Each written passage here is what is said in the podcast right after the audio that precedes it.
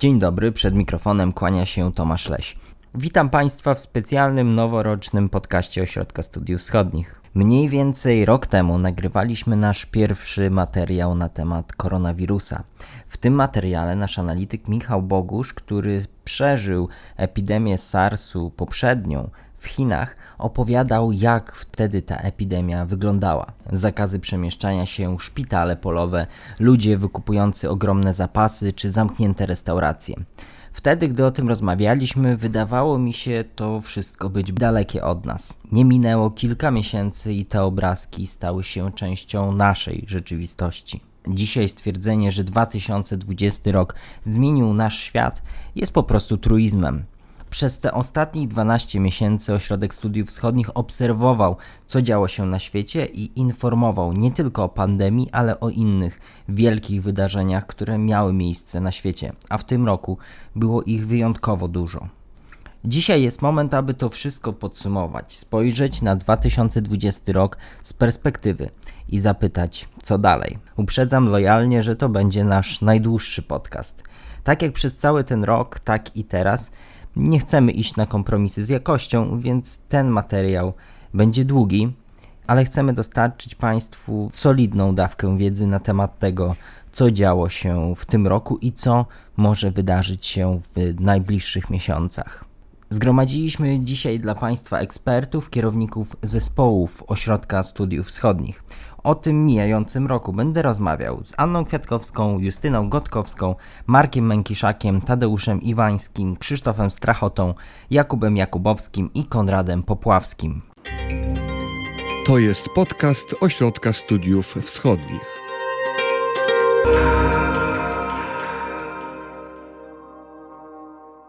Zaczniemy od pytania ogólnego czy ten rok 2020 był rzeczywiście przełomowy, czy tak jak wiek XIX, gdy rozmawiamy o wieku XX, to rozmawiamy najpierw o tym okresie do roku XVIII, potem o I wojnie, okresie międzywojennym i potem II wojnie światowej. Czy tak będziemy mówić o świecie wieku XXI, będziemy go dzielić na ten przed pandemią, przed rokiem 2020?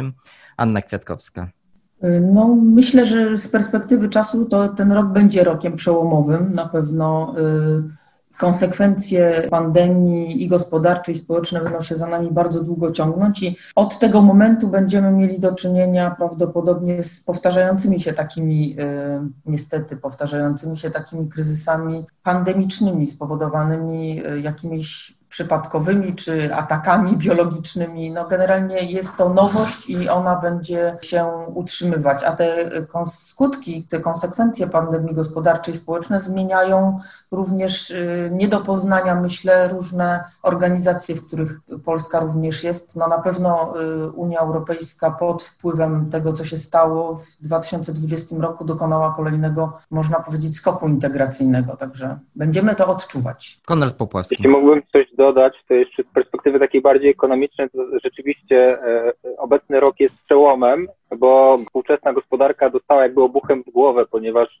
rzeczywiście, pomimo że pandemie, epidemie pojawiały się w przeszłości, to nigdy nie pojawiły się w tej skali w gospodarce globalnej tak powiązane i nie okazało się, że świat, który miał się cały czas otwierać, cały czas liberalizować, cały czas integrować, w ciągu w zasadzie miesiąca czy dwóch został praktycznie zupełnie zamknięty powodując olbrzymie konsekwencje, olbrzymie przemiany w świadomości, olbrzymie straty gospodarcze i zaskoczył nas w momencie, kiedy nie mieliśmy tak naprawdę metodologii, jak radzić sobie z tymi kryzysami. Dlatego tak naprawdę jedynym porównaniem, które, które mieli ekonomiści, odnosząc się do tego, jak radzić sobie z tym kryzysem, że to jest porównanie do gospodarki wojennej, że należy tak naprawdę stosować podobną metodologię i podobne działania. O, oczywiście o, o, abstrahując od tego, że to jest zupełnie in, inna sytuacja, ale jednak po prostu nie mieliśmy podobnej metodologii. No i tak naprawdę zobaczymy tak naprawdę, co, co, co dalej, tak? Co, co, co, co będzie z tymi konsekwencjami. Na razie przerzucamy w przyszłość pewne problemy poprzez między innymi bardzo duże zadłużenie, ale dylematy pozostają i jesteśmy przed wielką niewiadomą w kolejnych latach. Ja, ja jeszcze w dwóch słowach bym dodał o ekonomii y, całej sprawy. Ważne jest y, zwrócenie uwagi na to, jak radzimy sobie z tym, stymulując gospodarki i kto na tym korzysta, bo koniec 2020 roku to jest sytuacja, w której mamy państwa, które pobudzają popyt, znaczy pobudzają wydatki, transferują pieniądze e, do ludzi po to, żeby podtrzymywać konsumpcję. Przede wszystkim Stany Zjednoczone, po części też Unia. I mamy państwa, które tak naprawdę nie wychodzą poprzez własny popyt z tego, tylko poprzez cudzy popyt, jak na przykład Chiny czy część państw azjatyckich, które skupiły się na tym, żeby produkcja była jak najbardziej rozwinięta, ale tak naprawdę nie pobudzają tego światowego popytu samodzielnie. Co myślę, tworzy podwaliny pod jeszcze większy konflikt, bo mamy e, państwa, które coraz bardziej pogrążają się w deficytach, jak Stany Zjednoczone, i państwa, które notują rekordowe nadwyżki, jak Chiny, ale i też część państw Unii Europejskiej do których i my się zaliczamy, ale i na przykład Niemcy. I te wszystkie problemy handlowe, które przed pandemią już e, istniały, które się z tych nierównowag brały, one się tylko wzmocnią, bo widzimy już, że sposób wyjścia z tego kryzysu jest taki, że e, to niezbalansowanie jest jeszcze głębsze. Krzysztof Strachota. Mm, obok kwestii pandemii, no ogromną rzeczą, ogromnym wyzwaniem jest przesilenie w Stanach Zjednoczonych, którego nie jesteśmy w stanie ocenić, jak daleko zaszło, w którą to stronę będzie szło, ale można przypuszczać, że pod koniec prezydentury Trumpa to są inne Stany Zjednoczone w innym świecie niż były 4 lata temu i ma to swoje kilka y, rzeczy. No, pierwszą sprawą jest eskalacja napięcia z Chinami o konsekwencjach dalekosiężnych i nie tylko gospodarczych, ale politycznych i innych. Druga sprawa to jest niepewność na przykład Bliskiego Wschodu, w którym rola Stanów Zjednoczonych jest w ciągu ostatnich czterech lat jest zasadniczo inna niż była cztery lata temu i dominującą rzeczą jest wycofywanie się Stanów Zjednoczonych, ale z drugiej strony mamy takie kwiatki jak ostatnie tygodnie, kiedy pod presją amerykańską państwa arabskie nawiązują relacje z, z, z Izraelem, co jest y, to ogromną y, zmianą. Kolejnym aspektem tego, tej niepewności wywołanej polityką Stanów Zjednoczonych są próby emancypacji czy zagospodarowania przestrzeni, którą Stany Zjednoczone zostawiają. Tego najlepszym przykładem jest Turcja. Chociaż myślę, że parę innych państw, jakoś tam pewnie Rosja czy, czy, czy inne państwa również byłyby przykładem.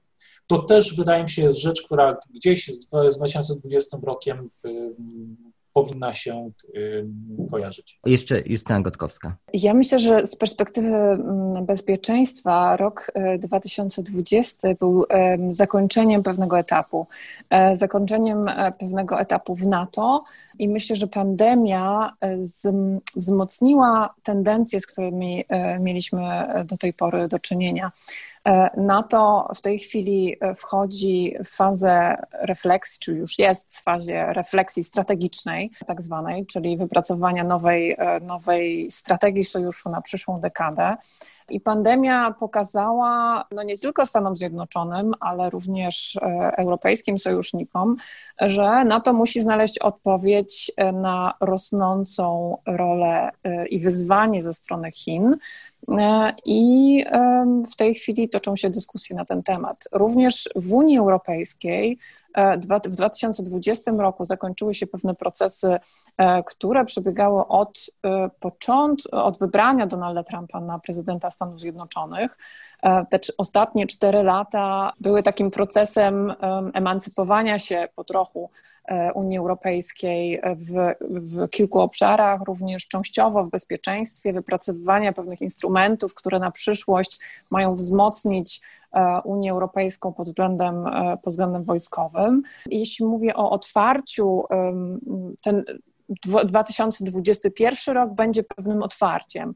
E, otwarciem pod kątem wypracowania właśnie nowych strategii, zarówno ze strony natowskiej, jak i ze strony unijnej w bezpieczeństwie, i otwarciem w relacjach transatlantyckich po tych trudnych czter, dla, z perspektywy Europy Zachodniej, e, bo niekoniecznie z perspektywy wschodniej flanki, po tych czterech trudnych latach e, e, prezydentury Donalda Trumpa, na pewno będziemy mieć do czynienia z otwarciem w relacjach transatlantyckich pomiędzy Stanami Zjednoczonymi a Europą i będzie to na pewno nowy rozdział obejmujący nie tylko bezpieczeństwo, ale również relacje zapewne handlowe i w różnych, w różnych e, innych obszarach. Marek Mękiszek. Nawiązując do tego, co e, powiedziała Justyna, chciałbym zwrócić uwagę, że mamy tutaj do czynienia z tak naprawdę z wielkim testem dla państw i dla struktur międzynarodowych e, w związku z obecną pandemią. Ale też swoistymi wielkimi ćwiczeniami, tak naprawdę. Pokazuje to nam, jakie są poważne zagrożenia dla państw, jak państwa sobie radzą z sytuacjami kryzysowymi, jakie mają słabości, jakie mają deficyty, ale też w związku z tym ci, którzy dysponują zdolnościami, czy to broni biologicznej, broni chemicznej, czy zdolnościami cybernetycznymi, e, dostrzegają e, słabe punkty, dostrzegają miejsca, w które ewentualnie można by uderzać dostrzegają e, sposoby na to, żeby podważyć tak naprawdę, czy wręcz doprowadzić do paraliżu funkcjonowania państw. Z punktu widzenia bezpieczeństwa i potencjalnych zagrożeń dla bezpieczeństwa, to jest e, sytuacja bardzo trudna, bo z jednej strony w ten sposób możemy spróbować szukać tych luk i próbować im przeciwdziałać, ale z drugiej strony jest to też pewna zachęta dla tych, którzy źle nam życzą, żeby znajdować te słabe punkty i żeby w nie uderzać. Anna Kwiatkowska. No dokładnie właśnie tak to widzę. To znaczy, jak myślę o bezpieczeństwie i o tym roku, to sobie dokładnie myślę, że życie napisało scenariusz, że nikt nie musi nic próbować, z tych złych oczywiście, jakichś strasznych yy, przeprowadzać symulacji, tylko tylko Razwietkę bojem zrobił sobie tak po prostu tylko z obserwacji.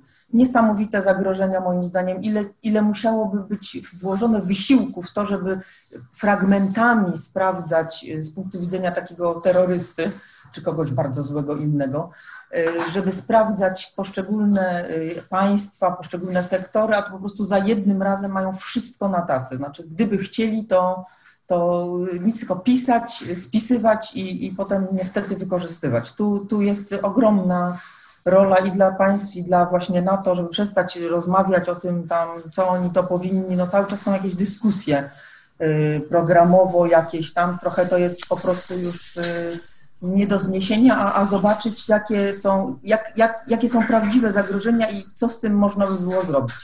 Y, to rozłóżmy teraz to trochę na czynniki pierwsze i pójdźmy tak y, od wschodu, od kraju, którym, o którym zaczęliśmy rozmawiać, o którym y, rozmawialiśmy też na początku tego roku bardzo dużo i który był na ustach wszystkich.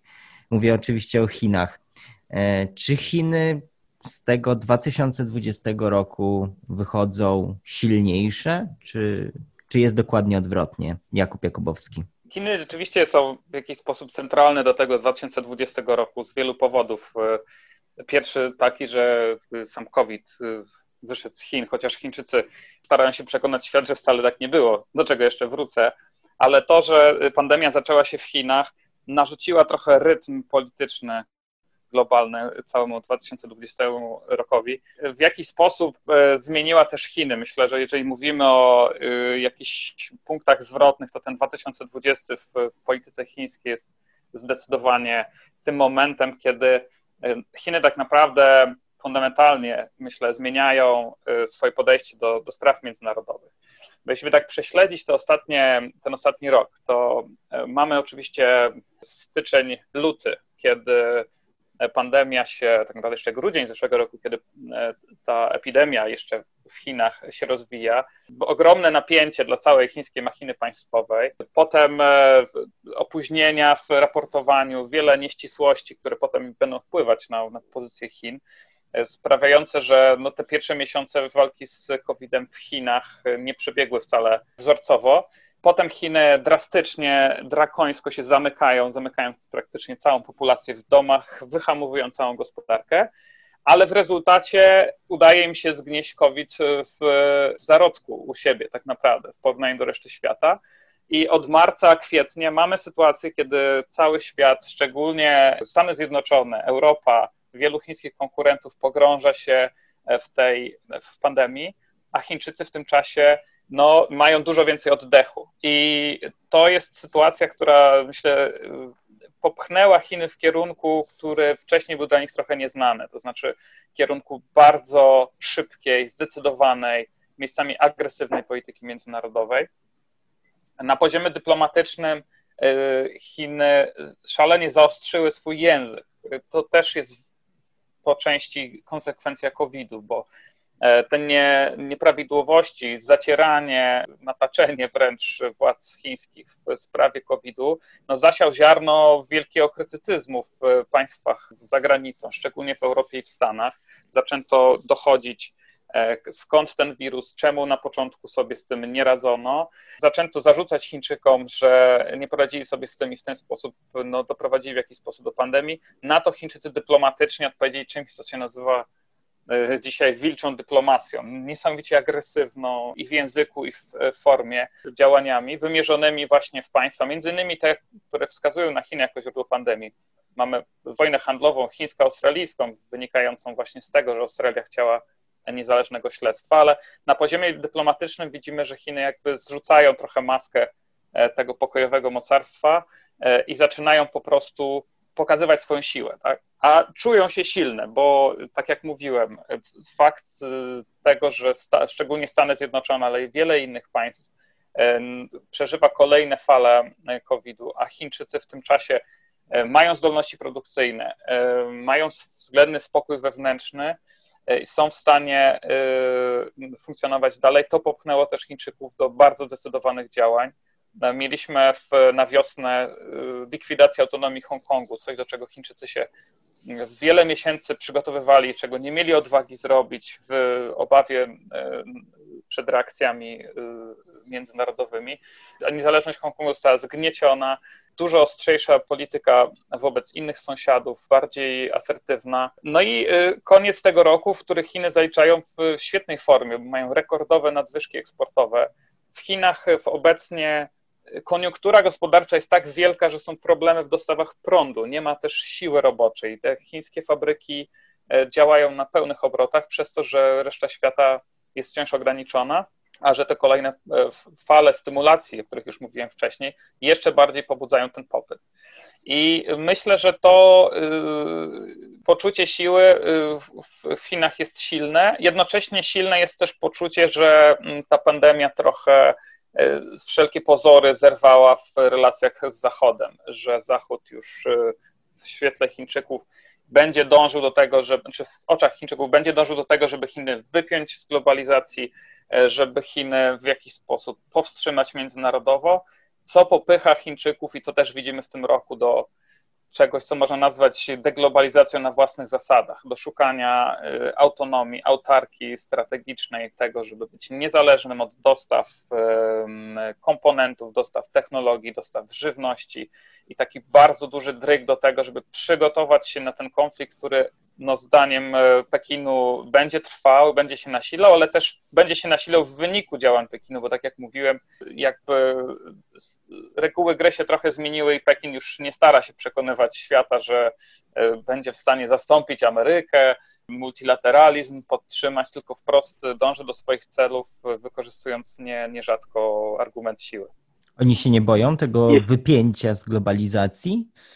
E, tutaj na pewno Konrad Popławski będzie mówił o, o przenoszeniu różnych y, elementów produkcji, fabryk do Europy Środkowej, co może się taki, takie zjawisko pojawić. Czy oni się tego, tego nie boją, Chińczycy? Mogę jeszcze dodatkowe pytanie do panów Konrada i, i Kuby. To znaczy, jakim sposobem jest, bo cały czas siedzimy i się zastanawiamy nad tym w zespole niemieckim, jakim sposobem za taką agresywną politykę, jak opisałeś to, Kubo, do, nie, Chińczycy dostają taką nagrodę jak y, prawie że już dopinana y, umowa inwestycyjna z Unią Europejską.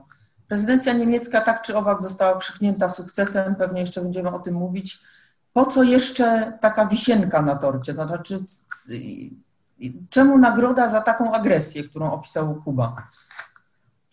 To czy ja mogę jeszcze dodać taki ciekawy przykład pokazujący troszkę jednak politykę chińską, to to, to, to co Kuba opisał, ale z perspektywy, jak to było widziane z zewnątrz. Ciekawe jest to, że na, to, na tą całą, jak, jak się wydaje, siłę ekonomiczną Chin, a jednocześnie agresywną dyplomację, widać jednocześnie w Europie coraz większą taką e, pewną niechęć, e, pewne, pewne, takie, pewne takie poczucie, że ta, ta nowa, być może bardziej prawdziwa twarz Chin to nie jest ta, ta, taka przyjemna, jak ona, przyjazna, jak była przez lata.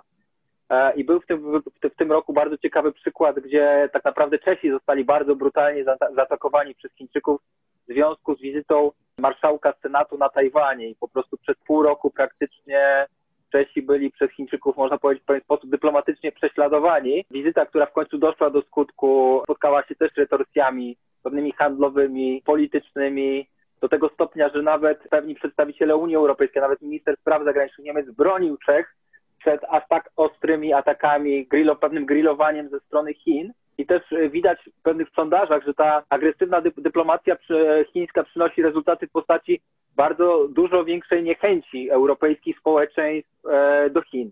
I tu się rzeczywiście pojawia ten dylemat, o którym powiedziała Ania, że właśnie e, te Chiny dużo mniej przyjazne, my jednocześnie nastawiamy, może jeszcze jeden element dodam, mieliśmy też w tym, w tym roku przykłady wycofywania się państw ze współpracy z Chinami w dziedzinie 5G i takiego dużo bardziej efektywniejszego stanowiska.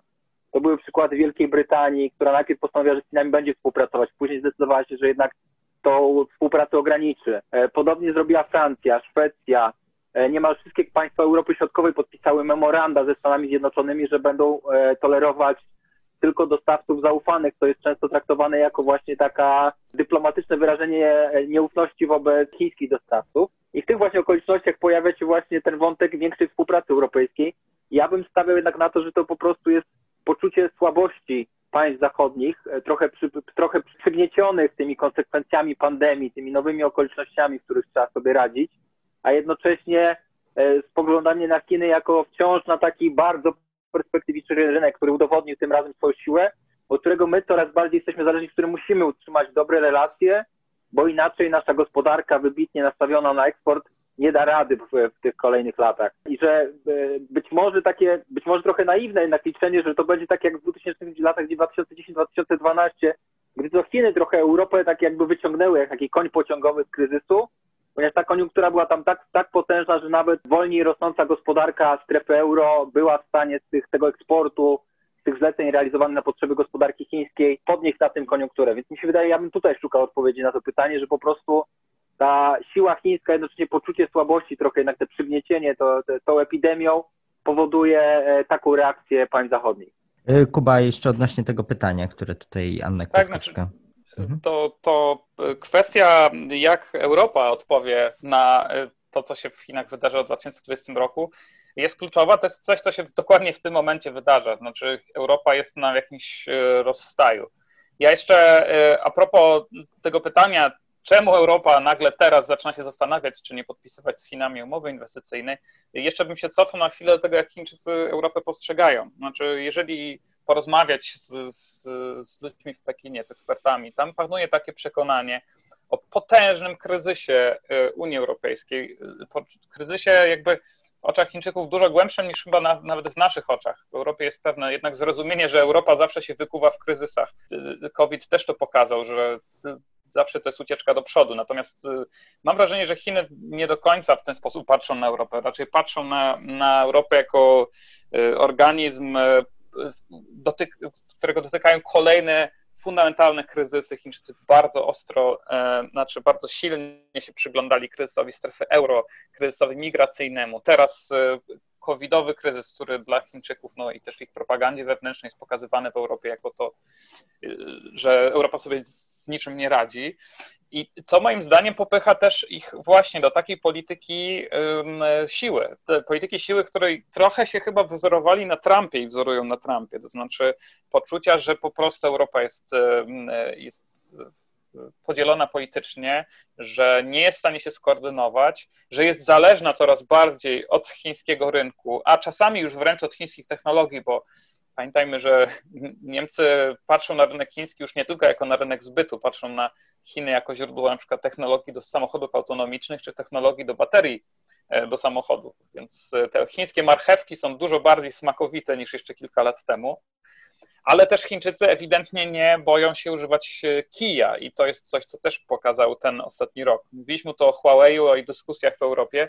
Niemcy od kilkunastu miesięcy nie mogą powiedzieć ostatniego słowa i są niedecydowane, a wynika to z tego, że Chińczycy w mniej lub bardziej zawalowany sposób wysyłają do, do Niemiec groźby razem z tymi marchewkami, o których mówiłem, bo y, pamiętam sławny cytat z konferencji, na której chiński ambasador w Niemczech występował i mówił, co by się stało, gdyby w Chiny tak podchodziły do niemieckich samochodów, jak Niemcy chcą podchodzić do sprawy Huawei. I to oczywiście ogromną falę komentarzy wywołało w Niemczech, że być może ta zależność jest znaczy, po pierwsze, dyskusja o tym, jak duża jest zależność od Chin, ale po drugie, co by się stało, gdyby tego typu groźba została zrealizowana.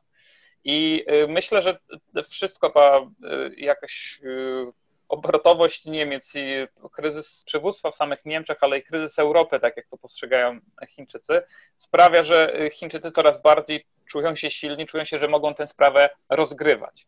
I to ostatni akcent tego 2020 roku, czyli nagła chińska wolta po siedmiu latach negocjacji, porozumienia o wzajemnych inwestycjach, które, na których bardzo zależy Europie, bardzo zależy Niemcom. Siedem lat y, praktycznie krążenia w kółko, w, w miejscu i Chińczycy nie oferowali żadnych ustępstw. Rzutem na taśmę dwa tygodnie przed końcem roku, dwa tygodnie przed końcem prezydencji oferują nagle y, znaczące ustępstwa i starają się wbić klin w coś, co zaczyna się zawiązywać powoli, czyli wspólny transatlantycki czy ogólnozachodni front przeciwko Chinom. Myślę, że to jest znów, e, mimo że to raczej są marchewki, tak, a nie kij tym razem, to znów jest, ten, e, jest, to, jest to przejaw tego, że Chińczycy czują się zdolni rozgrywać Europę, czują się zdolni wpływać na to, w którą stronę Europa idzie. E, bardzo ważne dla nas memento, ale też no, potężne wyzwanie, bo y, od tego, w którą stronę Europa pójdzie, jak się będzie pozycjonować w tym trójkącie Stany, Chiny y, i Europa, to od tego będzie zależeć no, bardzo, bardzo dużo, w tym bardzo dużo dla nas y, jako Polska. E, tutaj jeszcze Anna Kwiatkowska się zgłaszała odnośnie tej kwestii, zaraz jeszcze przejdziemy do, do Justyny Gotkowskiej. E, ja tylko krótko adwocem. Jakby, jakby, jakby nie była duża ta zależność, no bo rzeczywiście y, w trzecim kwartale 23 czy 26% y, wzrost eksportu luksusowych Mercedesów do Chin, no to rzeczywiście pokazuje, że to dla Niemców jest bardziej perspektywiczny rynek nawet niż niż Stanów Zjednoczonych, to długoterminowo taka, takie podejście jest y, zabójcze, to znaczy takie ustępowanie w tak agresywnej polityce i to akurat Niemcy, którzy wydaje mi się, że strategicznie y, dosyć dobrze myślą, to wydawało mi się, że są jednak no, świadomi takich długoterminowych y, konsekwencji. Myślę, że może chodzić o to, że Niemcy i Europa bardzo obawiają się jakiegoś dealu szybszego jakby i bardziej jeszcze kompleksowego między Stanami a Chińczykami, które, znaczy Stany znane są z tego, że potrafią takie e, rzeczy zrobić, właśnie wymanewrowując jakoś Europę. Może o to chodzi, bo nie, no nie, nie, widzę takich, nie widzę takich przesłanek, żeby no, podpisywać teraz tę umowę z takimi ustępstwami. I ostatnia rzecz, w Niemczech nie ma kryzysu przywództwa na razie. Kuba, muszę cię tutaj poprawić. Znaczy prezydencja pokazała, że Merkel odchodzi w bardzo dobrej kondycji, odchodzi na własnych warunkach, czego nie można powiedzieć o różnych innych przywództwach z różnych innych, na różnych innych kontynentach. O tym jeszcze będziemy rozmawiać. Wytłumaczę, bo y, może kryzys przywództwa to jest złe słowo. Znaczy, ja widzę kryzys w Niemczech e, do podejmowania jakichkolwiek globalnych, strategicznych e, decyzji i wielką niedecyzyjność, która się w tym, e, w tym, w tym zawiera, bo oczywiście przywództwo w samych Niemczech, przywództwo Niemiec w Europie to są sprawy odrębne, ale jeżeli jesteśmy na tym poziomie makro, to no z mojego punktu widzenia jest bardzo duży podział wewnętrzny w Niemczech, w jaki sposób obchodzi się z Chinami, z relacjami transatlantyckimi również. E, I, i do, ja do tego głównie biłem. No, Justyna, to jest wysiadywanie, wysiadywanie rozwiązań Merkel, słynne Merkelowskie. Mhm. Justyna Gotkowska. Dodałam swoją perspektywę, jak ja widzę Niemcy, Europę w relacjach z Chinami. E, oprócz tych kwestii gospodarczych, o których mówił e, Konrad Popławski, oprócz tej perspektywy chińskiej na Europę i tych podziałów w Europie, ja bym dodała e, kwestię pewnego paradygmatu, w jakim szczególnie, w szczególności Niemcy, ale też częściowo Francja myśli o relacjach międzynarodowych i myśli o relacjach, o kształtowaniu relacji z Chinami. I to jest moim zdaniem równie ważne jak te kwestie gospodarcze. To znaczy, Europa przede wszystkim Niemcy w tej schyłkowej erze Merkel zdają sobie sprawę z rosnącego wyzwania, jakim są Chiny i e, do tego wyzwania częściowo się również przygotowują i są coraz bardziej ostrożne, e, jeżeli chodzi o inwestycje chińskie w Europie, jeżeli chodzi o e, sprzedaż niemieckich firm czy europejskich firm Chińczykom, są coraz bardziej ostrożne w NATO, w kwestiach 5G ale jednocześnie są zdania, że z Chińczykami e, należy współpracować i te relacje międzynarodowe układać jednak e, w takim paradygmacie e, międzynarodowej współpracy, czyli nie należy iść na konfrontację i dlatego odrzucały Niemcy w szczególności przez 4 lata ten paradygmat amerykańskiej administracji Trumpa, czyli decouplingu Zachodu od Chin, takiego pójścia na zwarcie. I jakby Niemcy, Francuzi chcą kształtować E, te relacje z Chinami właśnie w ramach takiej współpracy międzynarodowej na tyle, na ile jest to możliwe. Jednocześnie e, w pewnym stopniu zwiększają swoją, swoją odporność na e, różne niekorzystne i negatywne wpływy ze strony Chin ale wydaje mi się, że mm, tutaj mówił, Kuba mówił o tej e, niedecyzyjności albo o kryzysie przywództwa. Moim zdaniem Niemcy są w pewnej schyłkowej fazie ery Merkel i ta, e, to dążenie do podpisania umowy inwestycyjnej z Chinami e, dokładnie to obrazuje. W Niemczech toczą się ogromne dyskusje na temat polityki bezpieczeństwa, relacji ze Stanami Zjednoczonymi, relacji z Chinami. Wybory do Bundestagu, które odbędą się na jesieni, przyszłego roku, będą takim punktem odnowienia e, niemieckiej polityki e, w wielu obszarach, w bezpieczeństwie, w polityce międzynarodowej, zapewne również gospodarczej i innych. E, I to przyniesie być może w następnych latach, ale ten proces jeszcze potrwa długo, być może jakieś nowe odpowiedzi na wyzwanie ze strony Chin. To jest być może trochę jeszcze inna perspektywa na to pytanie, e, które padło. Na tym, do Niemiec na pewno jeszcze wrócimy, ale teraz przejdźmy na zachód, ale nie aż tak na zachód, bo a jeszcze Krzysztof Strachota.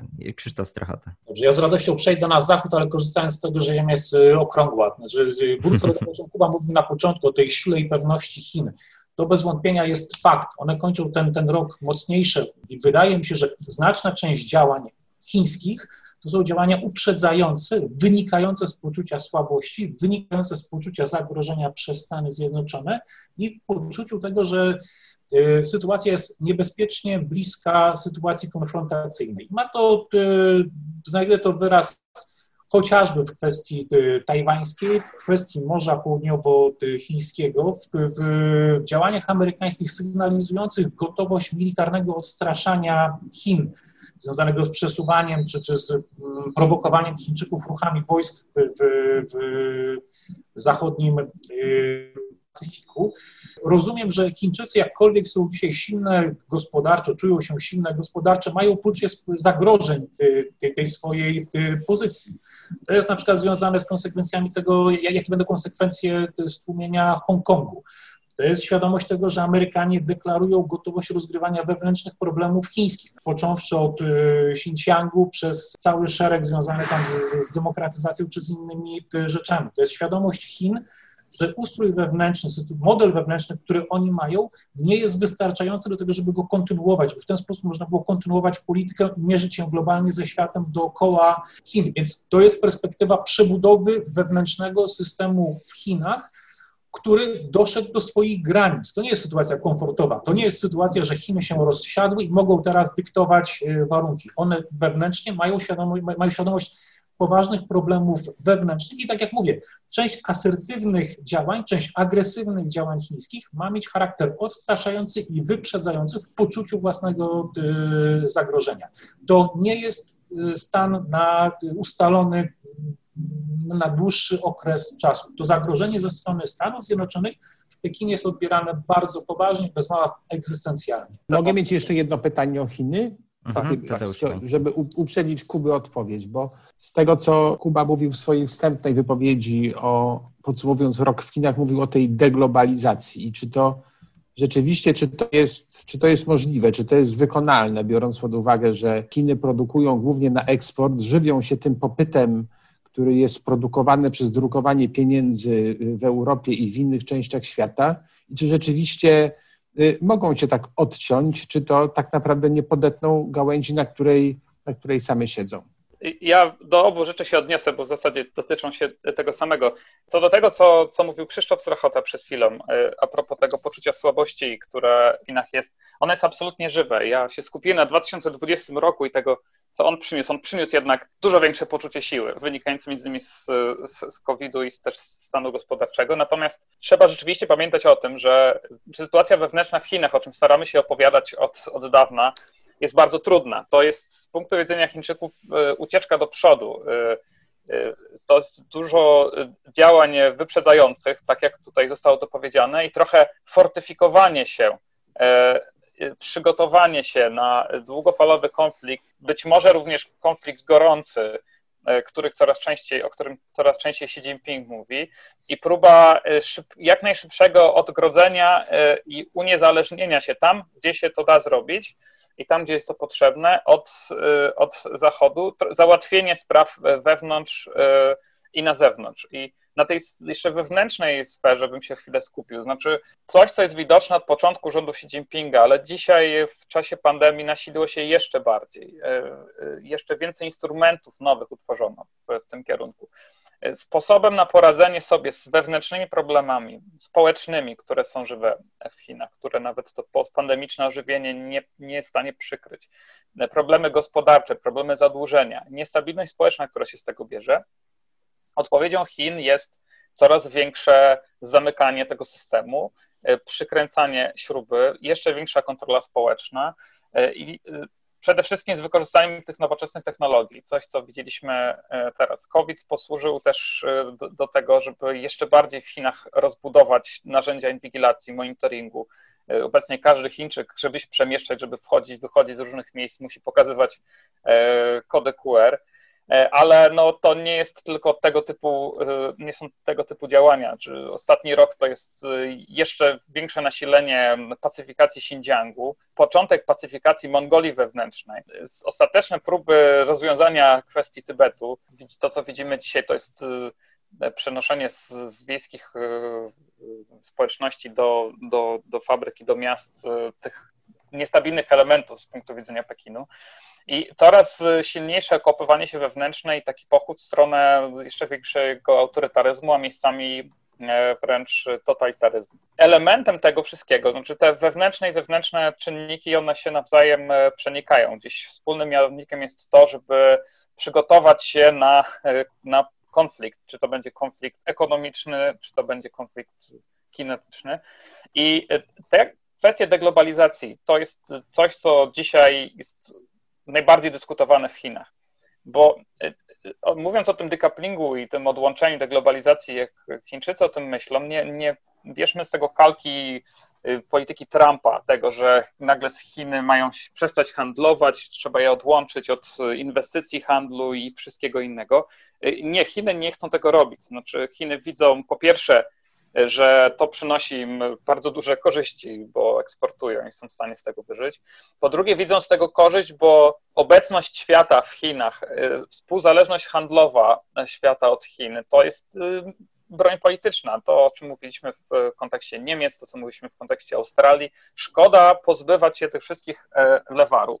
Natomiast to, co nowego dzisiaj, czy nowego, starego, to, co dzisiaj jest nasilone, nasila się w Chinach, to myślenie o w jakiś sposób odłączeniu technologicznym. To jest coś, co prezydentura Trumpa Chinom pokazała, że w wymiarze technologicznym są nadal zależni od Zachodu. I e, ostatnie e, naście lat w Chinach to było ciągłe nowe i nowe polityki zmierzające do tego, żeby uniezależnić się w produkcji silników samolotowych, których Chińczycy nie mają, procesorów, których Chińczycy nie mają.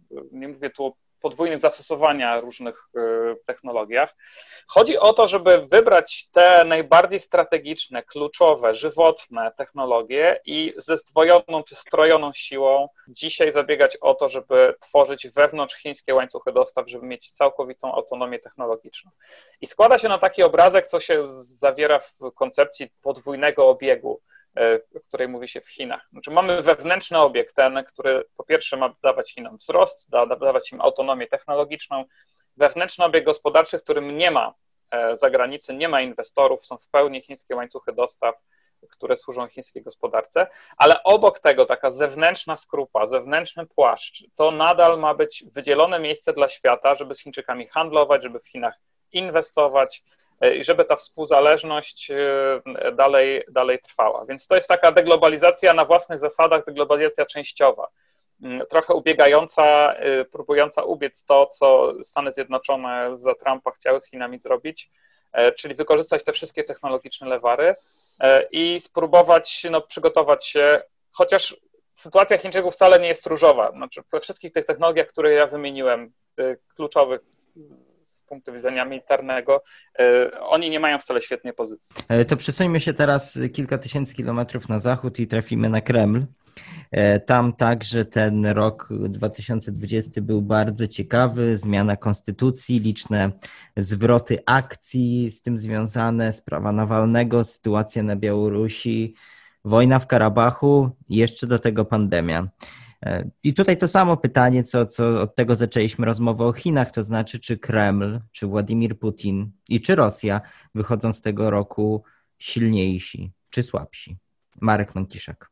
No, to jest pochodna tak naprawdę wiecznego pytania o to, czy Rosja jest w sumie tak naprawdę słaba, czy silna, bezsilna, czy groźna. Tak naprawdę wszystkie odpowiedzi są tutaj słuszne, bo ona naraz jest i słaba, i silna, i bezsilna, i groźna jednocześnie. I myślę, że mamy tutaj w świecie zachodnim, do którego umownie należymy, pewien problem e, epistemologiczny, żeby zaakceptować tak naprawdę współistnienie tych wszystkich rzeczywistości w, w Rosji, na czym polega pewien paradoks. Ale teraz już przechodząc konkretnie, jeżeli patrzeć na to, jak zaczynała rok Rosja, jak pierwsze miesiące w Rosji tego roku wyglądały, to tak naprawdę możemy mówić o uczuciu prawdopodobnie wielkiej ulgi E, u, czy sporej w każdym razie ulgi u, u Władimira Putina i jego współpracowników, bo na chwilę przypomnijmy sobie, jak to się zaczynało. Szczególnie wczesna wiosna 2020 e, roku. Mieliśmy kilka bardzo poważnych czynników e, stanowiących olbrzymie wyzwania dla Kremla. Przede wszystkim w sferze gospodarczo-społecznej mieliśmy potężne dwa szoki, czyli po pierwsze pandemia, która w Rosję nagle e, uderzyła w marcu i której skala e, zaczęła przerażać e, oczywiście obserwatorów również rosyjskich. Pamiętajmy, że prognozy gospodarcze wówczas mówiły o tym, że PKB może spaść w Rosji o 7%, o 20% i więcej. Były też takie prognozy. Skończy się na 4% spadku całkiem przyzwoity wynik, biorąc pod uwagę to, co się dzieje w innych państwach. Mieliśmy załamanie się cen ropy naftowej, mieliśmy szok naftowy y, na skutek wojny cenowej z Arabią Saudyjską. I doszliśmy do sytuacji, kiedy na początku kwietnia ropa rosyjska Ural kosztowała 10 dolarów y, na rynku, a w Europie w kontraktach terminowych cena była ujemna czyli Rosja, rosyjskie firmy musiały dopłacać do kupowania rosyjskiej ropy. To była rzeczywistość, w jakiej Rosja funkcjonowała wiosną tego roku. No a w tej chwili mamy odbicie i w rezultacie cena średnia za ten rok wyniesie 42 dolary za baryłkę. Nie jest to może tyle, ile Rosja by chciała, ale jest to tyle, y, że Rosji pozwala to funkcjonować i nawet y, y, powoli uzupełniać rezerwy dewizowe, które są niemałe. Pamiętajmy, że Rosja ma około 600 miliardów dolarów rezerw. To jest jak na Rosję sporo. I ma też Rosja całkiem niskie ogólne zadłużenie. Mimo, że o kilka procent wzrosło zadłużenie rosyjskie, E, rosyjskie władze niezbyt hojnie e, chroniły swoją gospodarkę e, przed skutkami pandemii.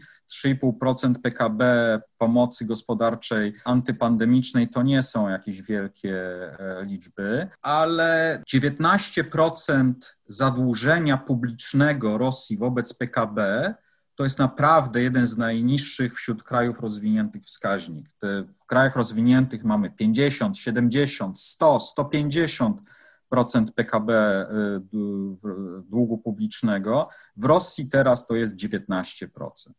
Więc ciągle jest to spora poduszka, którą Rosja ma, którą Rosja bardzo chce utrzymywać, które jej pozwala przetrwać. I Rosja przetrwała dotychczas pandemię. Oczywiście y, mamy trzecią falę, tak zwaną, drugą falę, tak zwaną. Rekordy obecne y, zachorowań y, w Rosji, o blisko 30 tysięcy dziennie, e, ale mimo wszystko wygląda na to, że jednak przynajmniej na razie wygląda na to, że Rosja w miarę e, suchą stopą przez ten e, kryzys przejdzie, że ten kryzys jej nie załamie. Mieliśmy wyzwanie polityczne, potężny spadek zaufania do prezydenta Putina i wzrostu niechęci do, do niego, do jego rządów w ostatnich dwóch latach. To jest ponad 20% punktowych, punktów procentowych spadku poparcia dla Władimira Putina. Kreml bardzo się tym martwił. Pojawił się ewidentnie problem kryzysu legitymacji politycznej. Problem, w którym ten efekt Krymu, który tak bardzo wywindował poparcie dla Putina, po prostu zaniknął, kompletnie już zaniknął, wyczerpał się po prostu. E, zabrakło narkotyku, który społeczeństwo rosyjskie mógłby e, skłaniać do popierania władzy. Pojawiła się Białoruś pojawiły się właśnie kolejne wyzwania w sferze polityki zagranicznej i w tak zwanej bliskiej zagranicy, chociaż oficjalnie y, ta politycznie niepoprawne określenie nie jest już używane, czyli w bezpośrednim sąsiedztwie Rosji mieliśmy kryzys polityczny na Białorusi, y, dla, przez Rosję traktowany jako zagrożenie również dla siebie, e, nie tylko dla wpływów rosyjskich na Białorusi, ale przed, przede wszystkim jako ryzyko pewnego kolejnego efektu domina, że również e, e, w Rosji, ze względu na te panujące złe nastroje społeczne, może ta zaraza białoruska się rozprzestrzenić. I wojna w Karabachu, czyli w ostre wejście do gry Azerbejdżanu wspieranego przez Turcję, pokazujące tak naprawdę, że Rosja już nie jest sama na tym obszarze, że nie może wszystkiego dyktować i, i że tak naprawdę e, nie panuje w pełni nad e, e, zarówno procesami wewnętrznymi, społecznymi, jak i nie jest w stanie kontrolować w pełni polityki i decyzji ważnych, strategicznych swoich formalnych sojuszników. Ale mieliśmy też uderzenie ze strony Zachodu. Mieliśmy przede wszystkim pod koniec poprzedniego roku nowe sankcje amerykańskie uderzające w strategiczny, najważniejszy tak naprawdę dla Rosji w tym momencie projekt infrastrukturalny, jakim jest gazociąg Nord Stream 2. E, grożące zamrożeniem tego projektu i Rosja bardzo się niepokoiła, co będzie dalej, czy Amerykanie pójdą dalej, czy nie przycisną jeszcze mocniej, czy tak naprawdę e, bardzo Rosji, w tym w Europie, e, nie zaszkodzą. I to były te wyzwania. Jeżeli dziś z tej perspektywy spojrzymy na to, no to jak powiedziałem, spora ulga, no bo ekonomicznie, jak powiedziałem, Rosja sobie poradziła w miarę, na razie przynajmniej.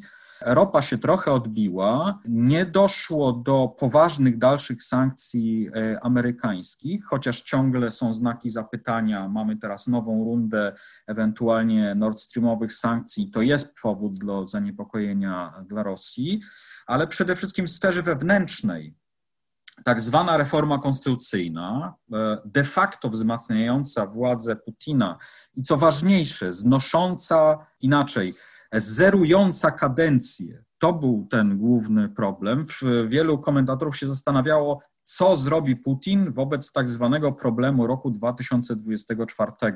W 2024 roku upływa druga, ostatnia dozwolona konstytucją dotychczas kadencja e, prezydencka Putina, więc pytanie, czy wskaże następcę, czy zmieni system e, i spowoduje, że inna będzie rola prezydenta i zajmie inne stanowisko, czy może zniesie ograniczenia kadencji. Na ten moment wygląda na to, że wybrana została robocza wersja ostatnia, czyli zniesiono, nie tyle zniesiono ograniczenia kadencji, co pozwolono Putinowi liczyć kadencję od początku, co powoduje, że ma on możliwość, co nie oznacza, że z niej skorzysta, bo tutaj pamiętajmy o tym, że to jest tylko otwarcie opcji, a nie, przesąd, nie przesądzenie o wyborze, o decyzji. Metodą Putina jest zostawianie sobie różnych opcji i podejmowanie w ostatniej chwili ogłaszanie decyzji, jakiej się podejmie dla zmylenia przeciwnika. I w związku z tym e, stworzył sobie Putin możliwość dzięki tej e, e, zmianie konstytucyjnej, aby rządzić po 24 roku przez kolejne 6, a nawet 12 lat.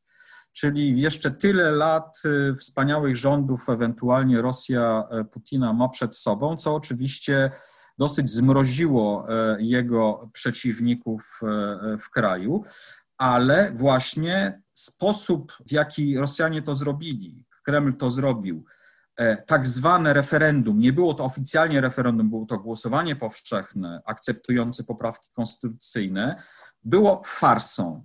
Poziom manipulacji, poziom fałszowania wyników tego głosowania tak naprawdę był testem nowych metodologii pod pretekstem pandemii rozciągnięto w czasie głosowanie, wprowadzono szersze możliwości głosowania przedterminowego, dużo szersze użycie mobilnych, przynośnych urn. Tak, y, to, to słynne głosowanie w garażach, na pieńkach y, i tak dalej, co spowodowało, że jak się szacuje, bo tu możemy tylko domniemywać, specjaliści w analizie statystycznej wykazywali, że e, absolutnie za całkowicie podejrzane można uznać mniej więcej jedną trzecią oddanych głosów, czyli mniej więcej o tyle sfałszowano wyniki e, tego referendum. I podobne metody zastosowano w kolejnych dorocznych we wrześniu odbywanych wyborach regionalnych. To nam pokazuje tak naprawdę, że y, władze y, na Kremlu muszą się uciekać do coraz bardziej brutalnych, coraz bardziej chamskich metod, żeby uzyskiwać pożądane efekty polityczne. Więc z jednej strony to jest y, sukces, bo efekt jest osiągany. Z drugiej strony metody i to, że muszą uciekać się do takich metod, E, ryzykując jednak jakąś tam reakcję społeczną potencjalną, jest dla Kremla problemem i jest tym e, e, przejawem rosnącego ryzyka politycznego, z jakim Kreml ma do czynienia. Przyszłym roku, oczywiście, w kolejnych, w kolejnych latach mamy kolejne wyzwania. Mamy w przyszłym roku wybory parlamentarne, E, dosyć istotne dla Kremla. No i mamy wreszcie wybory prezydenckie w 2024 roku, ale tu jeszcze mamy do tego do tego czasu trochę, e, trochę czasu. Podsumowując, z jednej strony e, można mówić o pewnych sukcesach, tu jeszcze dodam w tej sferze zagranicznej, jednak wsparcie dla Łukaszenki symboliczne nastąpiło i Łukaszenka póki co się obronił i moim zdaniem E, Kreml nie zamierza go bynajmniej zastępować. E, Kreml uważa, że Łukaszenka jakkolwiek problematyczny jest tym buforem e, dla Rosji bardzo potrzebnym. Białoruś pod jego, pod jego rządami. W związku z tym to poparcie będzie utrzymywane. Problemem dla Rosji natomiast jest oczywiście spadek popularności Rosji na Białorusi pewna erozja e, e, popularności i poparcia dla Rosji w perspektywie mogąca rodzić się problemy. Podobnie mamy w przypadku Karabachu. Rosjanie w końcu się włączyli, e, ostro weszli do gry, podyktowali warunki rozejmu i wprowadzili swoje wojska, czyli z jednej strony pokazali, że ciągle mają zdolności i ciągle potrafią być tym głównym rozgrywającym, który te warunki dyktuje. Ale z drugiej strony nie można jednak e, zapomnieć o tym, że Rosja musa, musiała się posunąć na Kaukazie Południowym i nie kontroluje wszystkich e, aktorów i ich działania. I ewidentnie mamy do czynienia z erozją e, wpływów rosyjskich i w Azerbejdżanie, który jak widać bardzo mocno E, postawił na Turcję, ale też w Armenii, gdzie wielu Ormian czuje się głęboko rozczarowanych i oszukanych e, tą bardzo późną e, reakcją rosyjską w ich obronie. Więc długofalowo e, jednak jest to objaw problemu rosyjskiego, problemu erozji e, wpływów i zdolności rosyjskich na obszarze postradzieckim. Czyli tradycyjnie odpowiedź jest dialektyczna. Z jednej strony Kreml ma pewne sukcesy, z drugiej strony poważne wyzwania ciągle stoją przed nim, zwłaszcza o charakterze długofalowym. Czyli nie będziemy mieli widowiskowego nagłówka i tytułu tego podcastu, ale no, rzeczywistość jest zawsze bardziej skomplikowana. Zaraz przejdziemy do Białorusi. Tylko właśnie w kontekście Białorusi jeszcze chciałem zapytać, czy ten wirus nieposłuszeństwa zakiełkował na zakiełkował w Rosji, czy wywołało to na Białorusi zaobserwowaliśmy no niewiarygodne, bardzo duże poruszenie społeczne, bardzo duże protesty, ten taki wirus właśnie nieposłuszeństwa. Czy on zakiełkował, y, czy Rosjanie zainspirowali się Białorusinami, czy widać tu jakieś wzmożenie po tej stronie opozycyjnej, czy, czy raczej nie? Trudno dokładnie y, zmierzyć tak naprawdę. Niewątpliwie Białoruś była jednym z głównych tematów i oficjalnych mediów rosyjskich, i rosyjskiego internetu który się bardzo tymi wydarzeniami interesował, zarówno w sensie pozytywnym, jak i w negatywnym, bo tak naprawdę odpowiedź na to pytanie zależy od tego, o kogo pytamy. Rosjanie młodzi, Rosjanie wykształceni, Rosjanie mający raczej poglądy y, w cudzysłowie liberalne, bardzo kibicowali rosyjskiemu, białoruskiemu społeczeństwu i patrzyli na to jako pewien E, pewien e, też e, pewną inspirację do tego, że również w Rosji taki sprzeciw jest potrzebny.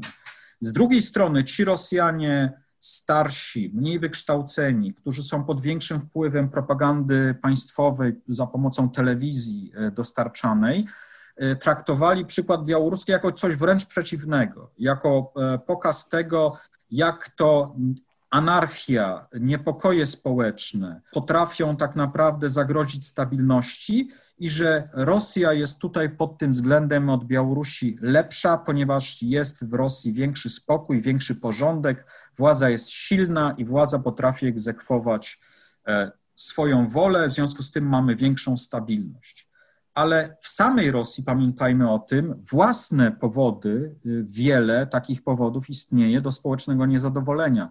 To są i, e, to jest i frustracja na tle socjalno-ekonomicznym, kilkanaście procent w ostatnich kilku latach łącznie spadku poziomu dochodów Rosjan. Z drugiej strony e, mnóstwo problemów lokalnych, problemy ekologiczne, wysypiska śmieci, zatrucie środowiska, Protesty na tym tle były i w, w obwodzie archangelskim. Mieliśmy e, protesty w Baszkortostanie e, na tle symboliczno-ekologicznym. E, mieliśmy wreszcie przykład Chabarowska, kiedy lokalna rozprawa z popularnym liderem regionu, nie reprezentującym partii władzy, tylko formalnie opozycyjną, liberalną, demokratyczną partię Rosji Żyrynowskiego, doprowadziła do wybuchu protestów politycznych, e, codziennych i cotygodniowych, przede wszystkim masowych demonstracji e, w tym dalekowschodnim mieście Rosji, które nadal są kontynuowane, już nie w, w tak dużej liczbie, ale to też pokazuje poziom frustracji i poziom determinacji, że przez trzy miesiące ponad, przez kilka miesięcy, Rosjanie e, są gotowi wychodzić i mimo ryzyka e, na ulicy również protestować i pokazywać swoją obywatelską postawę. To wszystko jednak, pokazując te tkwiące w Rosji problemy i frustracje, ciągle jednak wskazuje na to, że ten potencjał jest lokalny, że on nie ma możliwości jakby zjednoczenia się, połączenia w jakimś ogólnym ruchu, który można by nazwać quasi-rewolucyjnym. E, Kreml jednak się ciągle tego boi. I ostatnie, o czym chciałem wspomnieć, o czym wspomniałeś na początku, jako czynniku, sprawa Nawalnego. To jest bardzo ciekawy case, który pokazuje tak naprawdę, że mimo iż, jak widzimy, te e, Kreml sobie z jednej strony radzi z wyzwaniami politycznymi i z drugiej strony te przejawy niezadowolenia społecznego ciągle się nie przeradzają, nie mają ciągle takiego potencjału e, rewolucyjnego, to jednak Kreml się boi. E, Kreml działa wedle e, jakby najgorszego przewidywalnego scenariusza, według czarnego scenariusza. I w tym scenariuszu zaangażowanie Nawalnego e, jako najbardziej aktywnego lidera opozycji, który jest w stanie i poprzez swoje rozbudowane struktury regionalne również organizować te protesty, wspierać te protesty, podsycać je, a przede wszystkim dostarczać mnóstwa kompromitujących materiałów, e, uderzających w ludzi władzy, osobiście w Putina, ale też w jego ważnych e, współpracowników i sojuszników, było tym, co spowodowało decyzję polityczną, jaka na Kremlu zapadła, żeby Nawalnego wyeliminować, fizycznie wyeliminować, czyli dokonać, krótko mówiąc, próby jego zabójstwa poprzez użycie e, dosyć drastycznego środka, jakim jest bojowy środek chemiczny e, z rodziny Nowiczoków, e, co miało pokazać, z jednej strony umożliwić zatarcie śladów, czyli uniemożliwić wykazanie sprawstwa, a z drugiej strony miało też być demonstracją polityczną. Tak kończą wrogowie Kremla w tak bolesny i drastyczny sposób, i tak naprawdę miało to podziałać jako efekt mrożący na aktywność opozycyjną. Nie tylko wyeliminować najgroźniejszego przeciwnika politycznego dla Kremla, e, jakim jest Nawalny, ale też podziałać mrożąco na innych opozycjonistów, pokazać im, jak wysoka jest cena e, e, aktywności opozycyjnej e, w Rosji. Ale jak to w Rosji bywa, potężne działania, zorganizowana operacja trwająca kilka lat, potężne siły państwa, zdolności Federalnej Służby Bezpieczeństwa, niezwykle znaczącej, dysponującej olbrzymimi możliwościami i bezkarnością służby specjalnej Rosji okazały się e, w niemocy w porównaniu z tradycyjnym e, rosyjskim, e, tradycyjnymi rosyjskimi problemami, czyli wpadkami rozmaitymi, ale też paradoksalnie z po prostu prawidłowym, co jest w Rosji rzadko spotykane działaniem e, niektórych służb. Piloci, którzy e, zdecydowali się mimo e, fałszywych alarmów o zamachu bombowym dokonać awaryjnego lądowania samolotu z otrutym Nawalnym oraz lekarze policji transportowej, którzy natychmiast podali mu atropinę, doprowadziły do tego, że jego życie zostało uratowane. A działali ci ludzie absolutnie, po pierwsze, zgodnie z procedurami, po drugie, w absolutnej niewiedzy, że tak naprawdę e, ich działania szkodzą e, państw, e, państwu Kremlowi i systemowi, który wydał na Nawalnego wyrok. A obecnie ujawnianie faktów, powstanie śledztwa Belinkata, postaci kolejnych nagrań Nawalnego, kompromitujących państwo rosyjskie i ujawniających jego odpowiedzialność za te e, bardzo szkodliwe działania, bo nie tylko naruszające prawa człowieka, nie tylko stanowiące przejaw terroryzmu politycznego, ale łamiące e, prawo międzynarodowe, bo pamiętajmy o użyciu broni chemicznej, co jest wprost złamaniem konwencji o zakazie broni chemicznej i formalnie obecnie stanowi podstawę do ewentualnych sankcji E, kolejnych e, ze strony m.in. Unii Europejskiej i Stanów Zjednoczonych wobec Rosji. E, to wszystko powoduje tak naprawdę, że efekt Nawalnego będzie miał potężne reperkusje. Już je obserwujemy. Nie jest do końca jeszcze znany jego zasięg.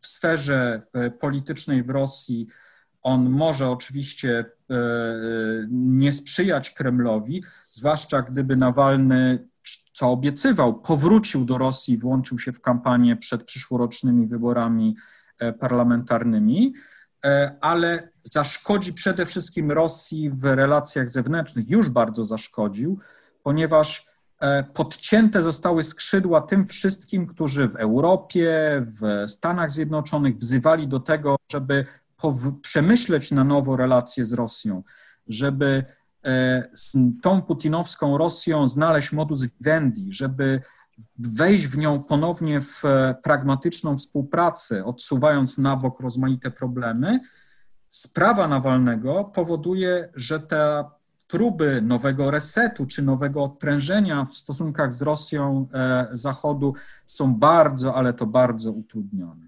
Zapowiedziałem, że przejdziemy teraz do Białoruś, bo tam no, ten rok przyniósł coś niesamowitego. Ogromne ożywienie społeczne, którego ciężko było się spodziewać. Tadeusz Ibański. No tak, zdecydowanie, zdecydowanie historia, historia przyspieszyła e, na Białorusi i, i, i, to dzięki, dzięki społeczeństwu, a nie dzięki, dzięki, dzięki politykom czy dzięki, dzięki Łukaszence. E, jeśli, jeśli tego jeszcze nie widać, e, tego przyspieszenia na Białorusi w kategoriach politycznych, czyli w kategorii zmiany, zmiany reżimu Łukaszenki, to na pewno w kategoriach społecznych, w kategoriach mentalnych ta zmiana jest bardzo widoczna. Mamy rewolucję społeczną, która została, e, która nie została jeszcze zakończona w postaci, nie przyniosła jeszcze skutków w postaci zmiany reżimu politycznego. Natomiast społeczeństwo ewidentnie się obudziło i po 26 latach rządów Łukaszenki po prostu nie chce, żeby Łukaszenko ponownie, y, żeby rządził dalej. Mi się wydaje, że E, taką czarę goryczy y, y, przelały, przelały dwie sprawy. Jedną z nich jest, y, jest kwestia pandemii, o której, od której rozpoczęliśmy naszą rozmowę dzisiaj, dlatego że w odróżnieniu od, od większości państw świata, a na pewno większości państw europejskich, władze białoruskie zupełnie inaczej potraktowały zagrożenie pandemią. To znaczy, o ile państwa zachodnioeuropejskie, środkowoeuropejskie wprowadzały restrykcje e, handlowe, restrykcje społeczne, e, kosztem oczywiście e, rozwoju gospodarczego. Na Białorusi to z jednej strony było, było trudno wykonalne, dlatego że gospodarka białoruska i tak jest w bardzo trudnej sytuacji i, i, i jest napięta jak, jak, jak, jak postronek. Natomiast, a, a z drugiej strony, taki jest też, mam wrażenie, charakter reżimu autorytarnego że, i samego Łukaszenki, że żeby znaleźć własną drogę, nie powtarzać drogi, e, drogi Zachodu. W każdym razie E, to ignorowanie ostentacyjne zagrożenia COVID-em, mówienie o tym, że to nie jest śmiertelne, że wystarczy jazda na traktorze i 150 gramów wódki w saunie, że to tak naprawdę i ruch na świeżym powietrzu, że to uchroni Białorusinów przed COVID-em, było swoistym złamaniem umowy społecznej, która przez długi czas na Białorusi funkcjonowała i polegała na tym, że na pewnej wymianie stabilnego życia w zamian za pewne jego, e, jego niedostatki. Znaczy, Łukaszenko, narażając życie obywateli, tą umowę społeczną bardzo poważnie naruszył. Natomiast, a druga sprawa to było ordynarne fałszerstwo wyborów 9 e, sierpnia i następująca po nich brutalna pacyfikacja protestów społecznych. Te setki tysięcy ludzi na ulicach białoruskich miast od Mińska po najmniejsze y, kilkutysięczne y, y, miasteczka, to jest z jednej strony wynik zmęczenia Łukaszenką, to jest wynik zmęczenia jego kłamstwami, a z drugiej strony jest to reakcja na, na tą zwierzęcą, ze, no, strasznie brutalną pacyfikację. To znaczy w dużym stopniu ta niespotykana brutalność organów bezpieczeństwa napędzała protesty społeczne. I ten Protest trwał przez długie trzy miesiące. Y, mieliśmy regularne, wielotysięczne, podchodzące czasami, znaczy sięgające ponad 100 tysięcy y, demonstracje społeczne na Białorusi, szczególnie w Mińsku. One miały charakter, który jak niektórzy, niektórzy obserwatorzy powiedzieli, bardzo odzwierciedlający charakter narodowy, mentalnościowy Białorusinów, czyli pokojowe były Białorusini uparcie, pokojowo demonstrowali i protestowali. Grupy protestujących y, zatrzymywały się na czerwonym świetle, zanim przechodziły ulice i protestujący po sobie sprzątali. To były zupełnie inne protesty w charakterze i formie niż protesty na przykład na Ukrainie, które wybuchają tam z pewną, z pewną y, dosyć powtarzającą się częstotliwością. Znaczy nie było Majdanu, nie było, nie, nie było, nie było miasteczek namiotowych i, i jakiejś takiej, powiedzmy sobie, okupacyjnej formy wymuszenia na, re, na reżimie e, e, odejścia. Niemniej ten protest, on zmienił formę, natomiast on, e, ten, ten gniew społeczny, on, on absolutnie nigdzie się nie podział. Znaczy to, że w tej chwili Białorusini demonstrują w znacznie bardziej ograniczonym stopniu, głównie, głównie, głównie na osiedlach i, i, i w podwórzach, nie oznacza, że ten, że ten gniew gdzieś się, gdzieś, gdzieś zniknął ale czy e, jest mniej groźny dla władzy? Absolutnie nie. To znaczy jest, jest mniej groźny, powiedzmy sobie, w takim e, bezpośrednim, bezpośrednim wymiarze, natomiast on, on, on, on jest, on pozostał i on będzie dawał o sobie, o sobie znać, szczególnie, że w przyszłym roku prawdopodobnie na wiosnę te protesty odżyją.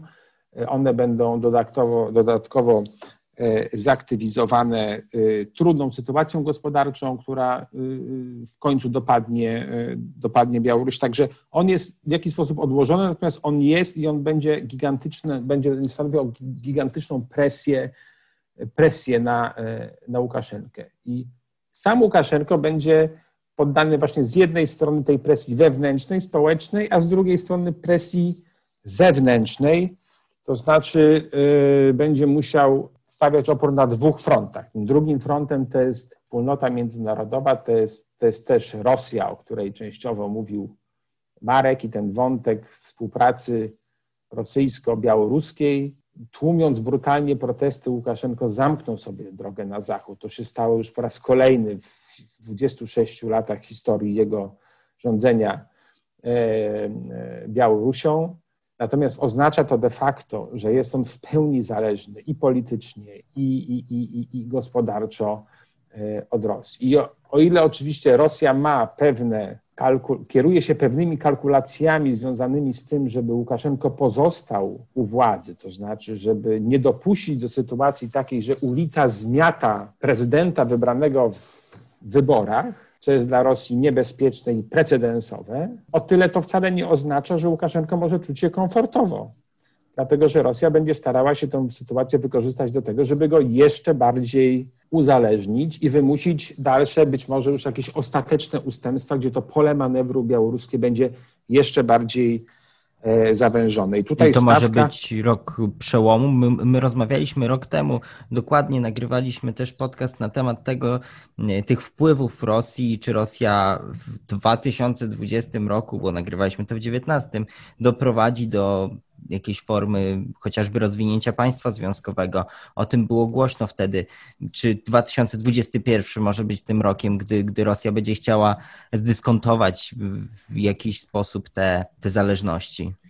Wydaje mi się, że tak. To, że będzie chciała, to jakby widzimy to już i w tym roku i na pewno będziemy takie próby obserwować w przyszłym roku. Czy jej się to uda? Na to pytanie nie mamy odpowiedzi, a przede wszystkim nie ma odpowiedzi na pytanie w jakiej formie, dlatego w jakim stopniu udaje się Łukaszenkę e, jeszcze bardziej zdyscyplinować i tym bardziej podporządkować sobie samą Białoruś. Natomiast faktem jest, że rzeczywiście jest to stawka o bardzo, jest to gra o bardzo dużą stawkę, szczególnie w roku symbolicznym, to znaczy w przyszłym roku będziemy obchodzić 30, 30-lecie upadku Związku Radzieckiego i w pewnym sensie to, o czym mówił Marek, to znaczy o, tym, o tej erozji wpływów rosyjskich na tak zwanym obszarze postsowieckim, no to będzie stanowiło, może stanowić taką dosyć jaskrawą różnicę. To znaczy, że z jednej strony Rosja przez te wszystkie lata starała się e, poprzez różne formy instytucjonalne zachować pewną spójność tego obszaru, a z drugiej strony ten przyszły rok może być rokiem, kiedy to państwo, które zawsze było najwierniejszym z wiernych, ten braterski naród białoruski, może się w jakiś sposób wywinąć. Dlatego, że no, procesy społeczne mają to do siebie, że, że, że są niekontrolowalne i, i, i, i ten czynnik jest najbardziej dynamiczny i najmniej tak naprawdę przewidywalny. Czyli, że z jednej strony możemy mieć sytuację taką, która powiedzmy sobie będzie po myśli Rosji, Rosja zachowa tą dominującą kontrolę, czy też zwiększy jeszcze bardziej kontrolę nad Białorusią, a z drugiej strony ten czynnik społeczny każe nam wątpić w, w gwarancję takiego scenariusza w każdym razie. Anna Kwiatkowska? Tak, chciałam tylko dodać jeszcze, że, że z punktu widzenia Zachodu trzeba na pewno Niemiec, ten braterski, najwierniejszy i cudowny naród białoruski zyskał podmiotowość, to znaczy Niemcy wiedzą, że, że są Białorusini, teraz nie tylko eksperci czy politycy, ale również społeczeństwo i, i z wielkim podziwem, bo to też taki rys y, niemiecki, y, patrzyli i patrzą nadal na, na, y, na te pokojowe demonstracje, na tą wytrzymałość, na te nadal trwające protesty i, i nie tylko trzymają kciuki, ale zdaje się, że, że no, jakoś tam wspomagają, chociaż oczywiście nie w takim stopniu, jakby się jakby się, y, co po niektórzy spodziewali. Ale to, to odzyskanie podmiotowości w oczach y, Niemców czy Zachodu to chyba była bardzo ważna rzecz dla, dla czegoś, co nazywamy społeczeństwem białoruskim.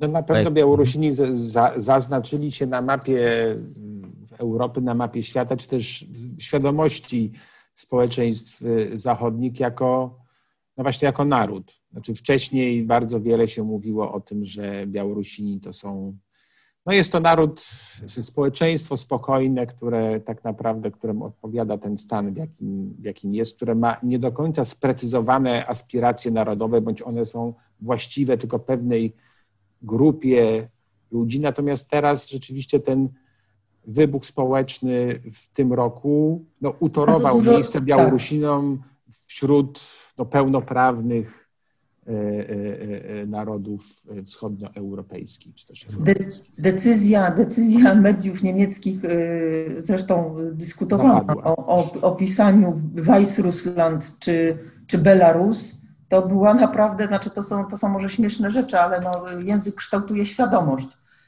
Więc to, to ta decyzja o pisaniu jednak Belarus jest no, znacząca. Y, czemu się na przykład nie podporządkowała Neue Züricher Zeitung. To jest dosyć dziwne, że Szwajcarzy akurat do, do, do końca chyba pisali czy piszą Weißrussland. Konrad Popławski. Troszkę ten, ten temat poruszyłeś, ale, ale, ale chciałem jeszcze o doprecyzowanie, czy są jakieś głosy w dyskusji w Białorusi, w jakichś kręgach, czy Białoruś miała wybór podjąć inną strategię walki z epidemią, bo mnie na przykład zaszokowało, jak słyszałem od znajomych, że w okresie jeszcze przedwyborczym, wakacje nawet Rosja za bardzo nie chciała e, wpuszczać osób z Białorusi, były spore restrykcje na granicy białorusko-rosyjskiej, no bo jednak Białoruś poszła dosyć, dosyć liberalną drogą. I czy, czy po prostu gospodarka nie pozwalała na jakikolwiek taki lockdown, czy, czy jednak ten e, lockdown i tak został wprowadzony, tylko on był taki mniej nagłaśniany, czy, czy, i czy właśnie jest jakaś dyskusja, czy tutaj jednak to był ewidentny błąd Łukaszenki, czy jednak on za bardzo nie miał innego wyjścia? No to jest, odpowiedź na to pytanie jest y, tak jak konkluzja Marka o Rosji. Znaczy jest, jest,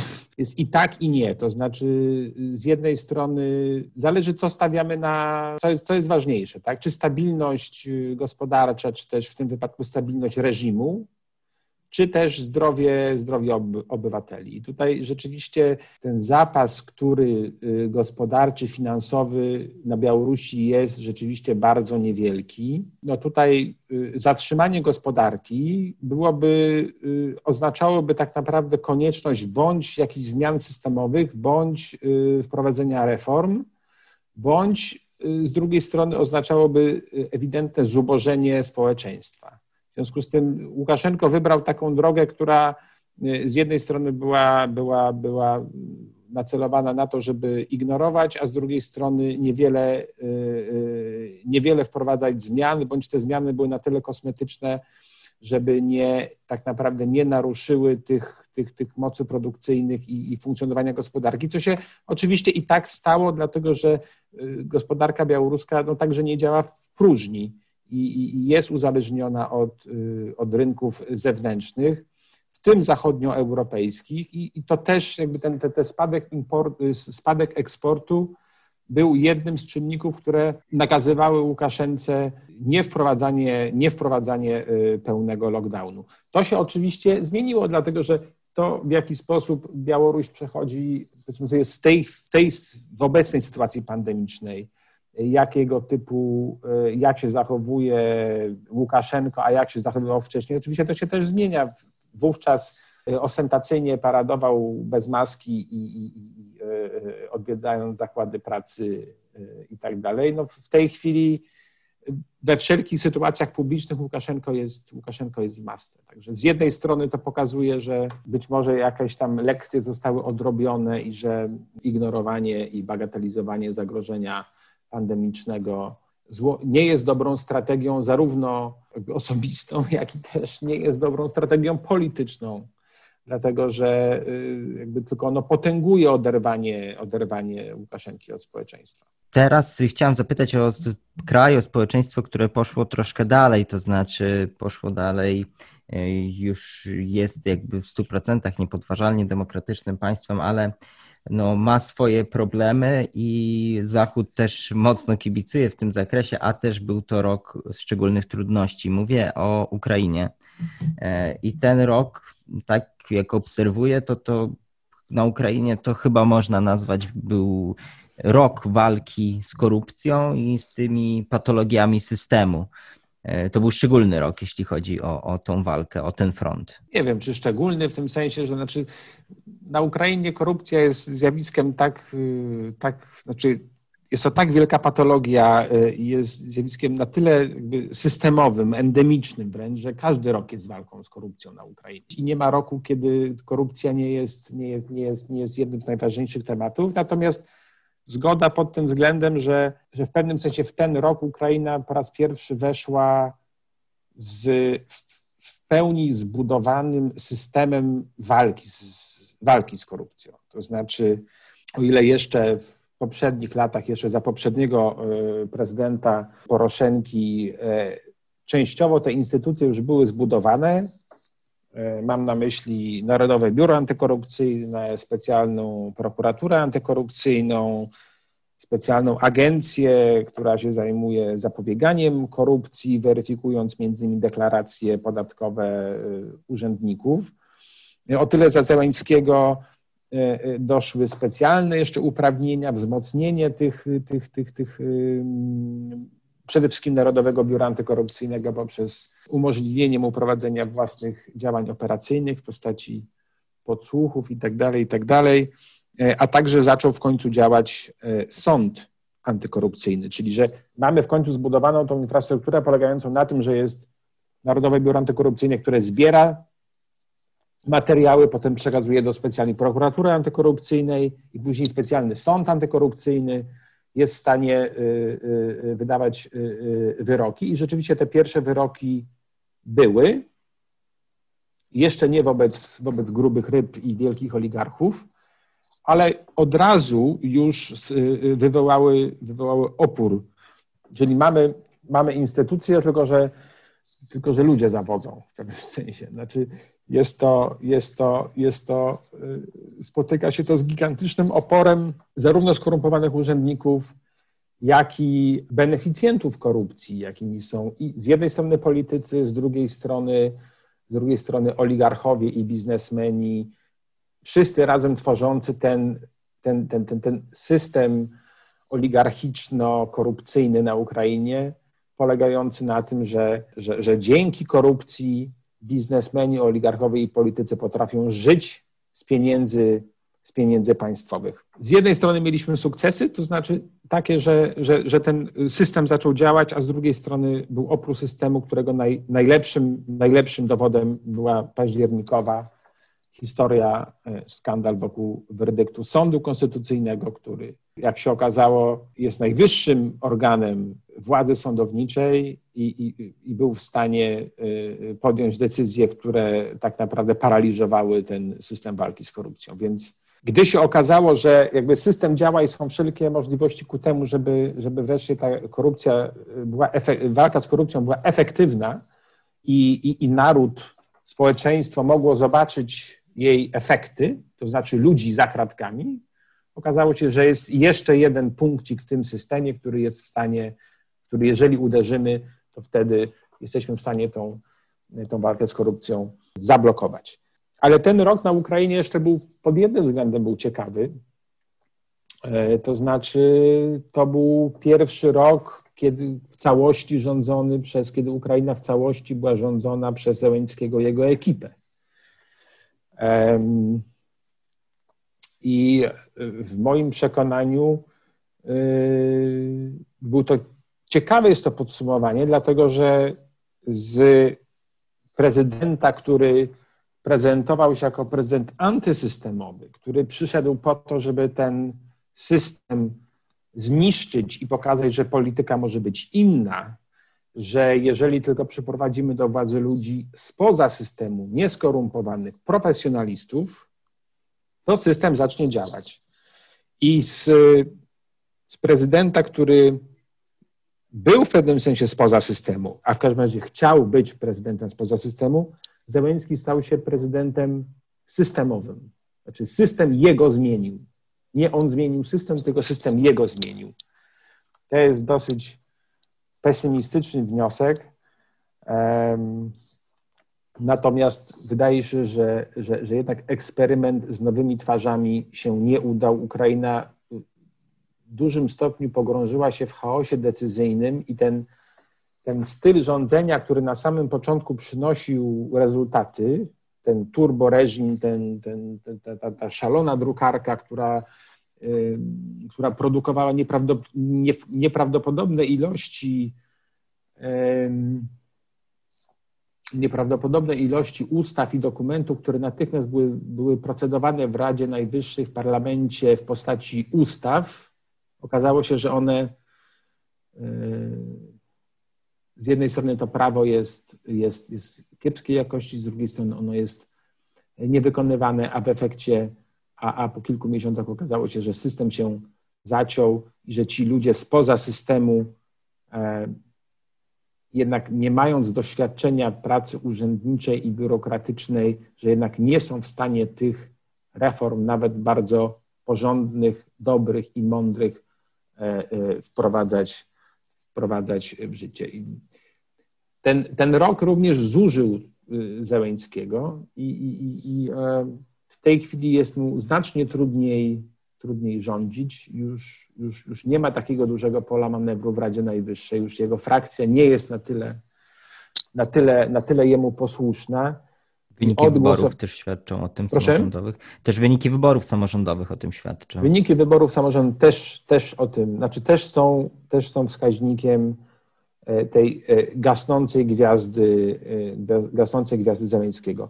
Mówiąc o tym, że, że Zeleński staje się politykiem systemowym, mam, mam na myśli fakt, że, że, że jest polityka, który, który był w stanie wprowadzać, a w każdym razie doprowadzać do tego, żeby reformy były przegłosowywane, no w tej chwili tak naprawdę e, zbiera głosy po różnych frakcjach, żeby, żeby z takim lub innym skutkiem e, ustawy, które są mu potrzebne, były, były, były przegłosowywane. Przejdźmy teraz dalej na południe, kierując, e, idąc tym, tym, tym torem, który zaczęliśmy. Turcja. To roki ofensywy na wielu frontach i tutaj mm, przygotowując się do tej, tej rozmowy znalazłem takie zdanie jednego z hiszpańskich dzienników, to zdanie brzmi: Chiny oraz Turcja korzystają na epidemii koronawirusa i zmieniają geopolitykę niczym Rosja, wykorzystując okazję podczas chaosu spowodowanego kryzysami. Rzeczywiście, jeśli chodzi o politykę zagraniczną Turcji, wiele się działo w tym roku, wiele konfliktów.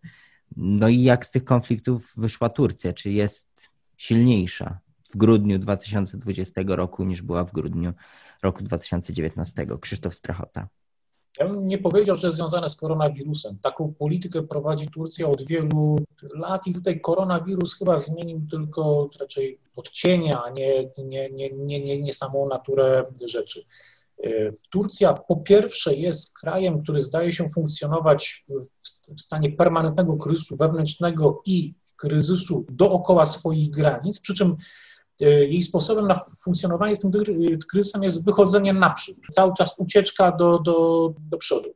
I to był kolejny tego typu rok. To jest hiperaktywność e, w polityce e, międzynarodowej. To jest kontynuacja operacji w Libii. Na początku tego roku turecki parlament przyjął decyzję o tym, że tureckie siły mogą być wysłane do, do, do, do, do Libii. Turcy się tam pojawili, zmienili realnie przebieg tego konfliktu. Cały czas są obecni w Syrii, prowadzą działania militarne przeciwko Kurdom w, w, Iraku, bardzo aktywnie za, zaangażowali się w, na Kaukazie. Wydaje się, że decydując o y, rozpoczęciu przez Azerbejdżan kontynuacji przez Azerbejdżan i sukcesu prowadzonej przez Azerbejdżan operacji militarnej w, w Karabachu. To jest y, cały czas gotowość testowania granic i ustalania sobie nowych reguł y, relacji ze Stanami Zjednoczonymi, z Unią Europejską i z Rosją. Mm, o ile trudno mówić tutaj o jakichś sukcesach w relacjach ze Stanami Zjednoczonymi czy z Unią Europejską, bo tutaj się pojawiły sankcje, które może nie są szczególnie bolesne dla, dla, dla, dla Turcji, ale y, jednak pokazują pewną granicę, z drugiej strony one nie powodują też, że Turcja rezygnuje z, z, z pewnej polityki, którą, którą przyjęła wyrobienia sobie szczególnych, szczególnej pozycji w odniesieniu do Unii Europejskiej wobec NATO. O tyle można było powiedzieć, że dosyć skutecznie udało im się rozepchać kosztem Rosji w pewnych sprawach. Tutaj oczywiście chodzi przede wszystkim o Azerbejdżan, ale w jakimś stopniu też o, o Libię. Oczywiście otwarte pytanie jest, czy Rosja się posunęła, czy to jest element wciągania e, i wikłania Turcji w politykę rosyjską, co jest bardzo prawdopodobne, ale literalnie, jeżeli patrzymy na to e, tak sumarycznie, jak to się wydarzyło w tym roku, to, to, to, to na pewno na odcinku e, rosyjskim Turcja jest mocniejsza niż była pod koniec ubiegłego mm, roku. To jest cały czas funkcjonowanie od lat właśnie w ramach kryzysu i w ramach budowania swojej szczególnej pozycji, poza logiką y, relacji międzynarodowych, układów międzynarodowych, które funkcjonowały przez ostatnie kilkadziesiąt y, lat. Justyna Gotkowska.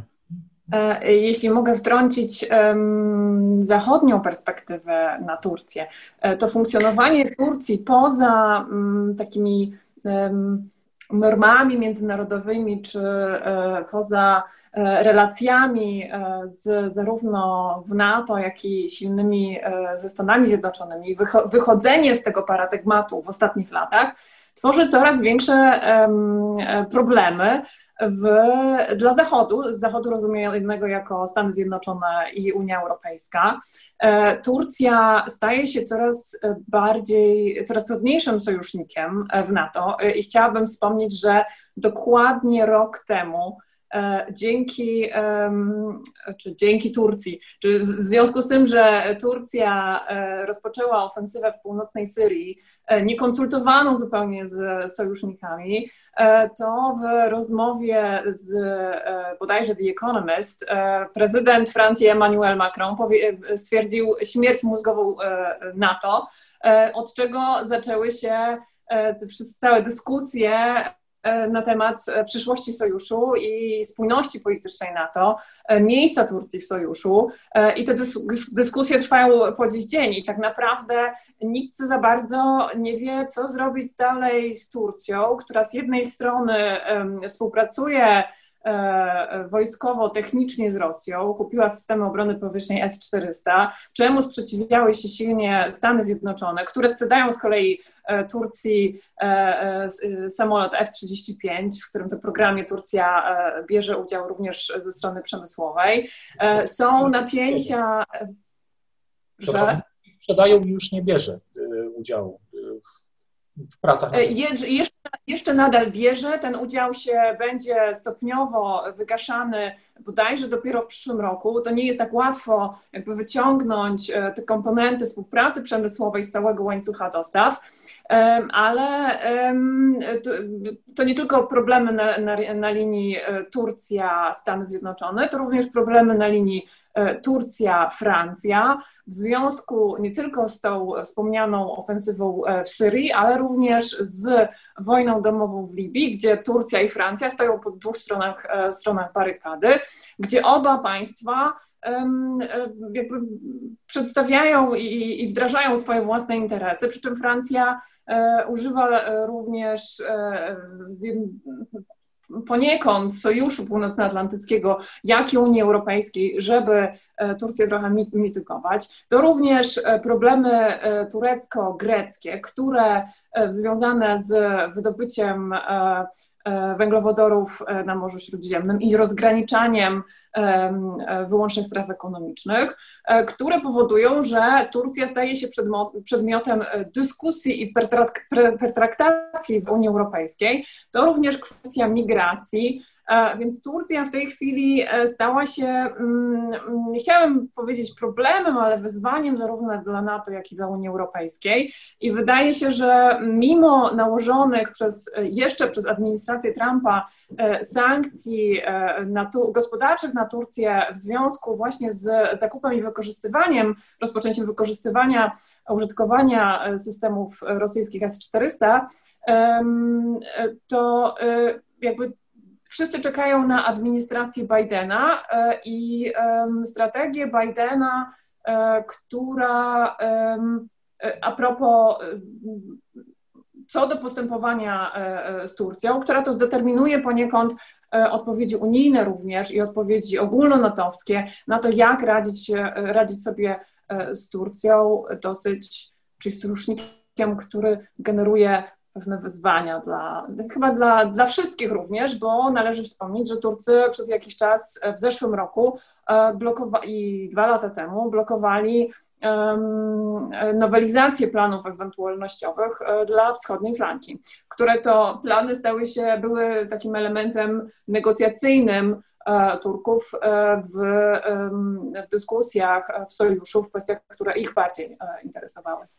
Czy rzeczywiście Turcja jest takim zarzewiem tylu konfliktów światowych, Krzysztof Strachota? Absolutnie się zgadzam. To, te, te dwie perspektywy się nie wykluczają. Ja się absolutnie zgadzam, gotów jestem to podkreślić czy powtórzyć, że Turcja dzisiaj jest fundamentalnym problemem dla NATO i dla Unii Europejskiej, dla pewnego porządku, którego Polska jest y, beneficjentem. Nie ma, nie widać na razie skutecznych sposobów na przeciwdziałanie y, temu, co nie zmienia faktu, że z własnej perspektywy y, Turcja konstatuje pewną rzeczywistość, widzi ją w bardzo konkretny sposób, doświadcza pewnej erozji systemu bezpieczeństwa do tej pory trzymanego przez Stany Zjednoczone w jakimś stopniu przez NATO, w którym jej interesy nie są uwzględniane. Dotyczy to chociażby kwestii kurdyjskiej, dotyczy to między innymi kwestii opozycji tureckiej Gülena, który przebywa w Stanach Zjednoczonych. To jest element poczucia tureckiego nierównomiernego traktowania w relacjach z Unią Europejską. To jest poczucie tego, że na Bliskim Wschodzie mamy do czynienia od wielu lat, co najmniej od dekady, z wielkim laboratorium, w którym zerodowały wszystkie rzeczy, które ten region czyniły przewidywalnym. Przypominam, że w ostatnim dziesięcioleciu Turcja na to reagowała. Były próby stworzenia dwóch państw kurdyjskich, znaczy i w Iraku, i w, w Syrii. Była próba stworzenia kalifatu. E, mamy ogromną dynamikę e, ludzką w postaci uchodźców wewnętrznych i zewnętrznych w, w, w Syrii. Mamy niejasną politykę Stanów Zjednoczonych i niejasną politykę państw europejskich wobec tego, co się dzieje na Bliskim Wschodzie. Mamy absolutną nieprzewidywalność sytuacji irańskiej, która znowu w ciągu ostatnich lat yy, Iran był uczestnikiem porozumienia z państwami zachodnimi dotyczącego kwestii nuklearnej, czyli była perspektywa normalizacji, która się zamieniła w zupełnie y, skrajną wrogość pod rządami Trumpa i dzisiaj nie wiadomo, co będzie dalej z, z Iranem. Z perspektywy tureckiej są to problemy generowane przez Zachód w dużym stopniu, których koszta ponosi Turcja, w których nie ma wsparcia ze strony y, zachodniej, a wręcz czasami są to działania przez Turcję podaje, podaje, określane jako antytureckie ma bardzo skomplikowane relacje z Rosją, która z jednej strony jest wygodnym lewarem, można powiedzieć, w relacjach z Zachodem, ważnym partnerem rekompensującym Turcji te rzeczy, których Zachód nie jest w stanie dać. To jest na przykład kwestia S-400 i technologii, na które Turcja liczy od Rosji. To jest współpraca z Rosją w kwestii syryjskiej, która po turecku, znaczy z tureckiej perspektywy pozwala zarządzać tą niestabilnością y, syryjską. Ale to jest jednocześnie chęć rywalizowania z Rosją, rozpychania się kosztem Rosji, czy w Syrii, czy w Libii, czy w, na, na Kaukazie y, Południowym. Znaczy, z perspektywy tureckiej, ona funkcjonuje w nowym paradygmacie, w którym stare struktury się zdezaktualizowały, nie działają, nie gwarantują Turcji wystarczającego minimum i Turcja podejmuje y, takie działania, na jakie jej stać. Turcja ma też świadomość tego, że jest w potężnym kryzysie na skraju potężnego kryzysu gospodarczego, ma cały szereg napięć politycznych wewnątrz, wewnątrz siebie, nie ma możliwości funkcjonowania w tak niestabilnym otoczeniu, przy tak niestabilnych y, regułach, kontynuując tę politykę, którą prowadziła w poprzednich y, dekadach, y, postrzega na przykład politykę francuską, z którą się ścinała kilkukrotnie i dookoła Cypru, i dookoła Libii, jako symetryczną wobec siebie. Znaczy z perspektywy tureckiej Francja również jest państwem rozbijającym spójność Zachodu i forsującą swoje partykularne interesy, korzystając z tego, że Stany Zjednoczone zostawiły miejsce. Czyli z perspektywy tureckiej jest to nieunikniona ucieczka do y, przodu, która, tak jak mówię, pozwala Turcji na ten moment cieszyć się, że cały czas jest nad powierzchnią, bo stawka jest, że może być pod powierzchnią tej wody, Natomiast dla nas jest to fundamentalny, dla, dla Polski, dla, dla, dla Zachodu jest to fundamentalny problem, bo ani Unia Europejska, ani NATO, ani Stany Zjednoczone nie mają skutecznego pomysłu na Turcję, nie mają skutecznych instrumentów przekonywania e, Turcji. Zdają sobie sprawę, że ani po dobroci, ani siłą z Turcją wiele załatwić nie, nie można. To jest duży problem. Justyna Gotkowska, adwocem. E, ja zgodziłabym się z tym, że mm, e, zarówno w Sojuszu, jak i w Unii Europejskiej jest zbyt mało zrozumienia e, dla perspektywy tureckiej. Ale jednocześnie podkreśliłabym to, co, o czym mówimy, że Turcja jest trudnym, trudnym partnerem czy trudnym sojusznikiem, a dodatkowo elementem komplikującym tę całą układankę i układanie relacji z Turcją w roku, który nadchodzi, będzie jeden z priorytetów administracji Bidena, czyli nacisk na promowanie y, demokracji i państwa prawa, które to y, będzie podnoszony y, nie tylko w relacjach, ogólnie w relacjach międzynarodowych, ale również najprawdopodobniej w NATO. I Turcja, jako ten kraj, który E, w, w zakresie, e, w kwestii demokracji, państwa prawa jest postrzegany e, jako chyba najbardziej problematyczne państwo, to, to, to ten element będzie dodat, wpłynie dodatkowo komplikująco na te relacje wewnątrznatowskie i relacje amerykańsko, amerykańsko-tureckie. Anna Kwiatkowska.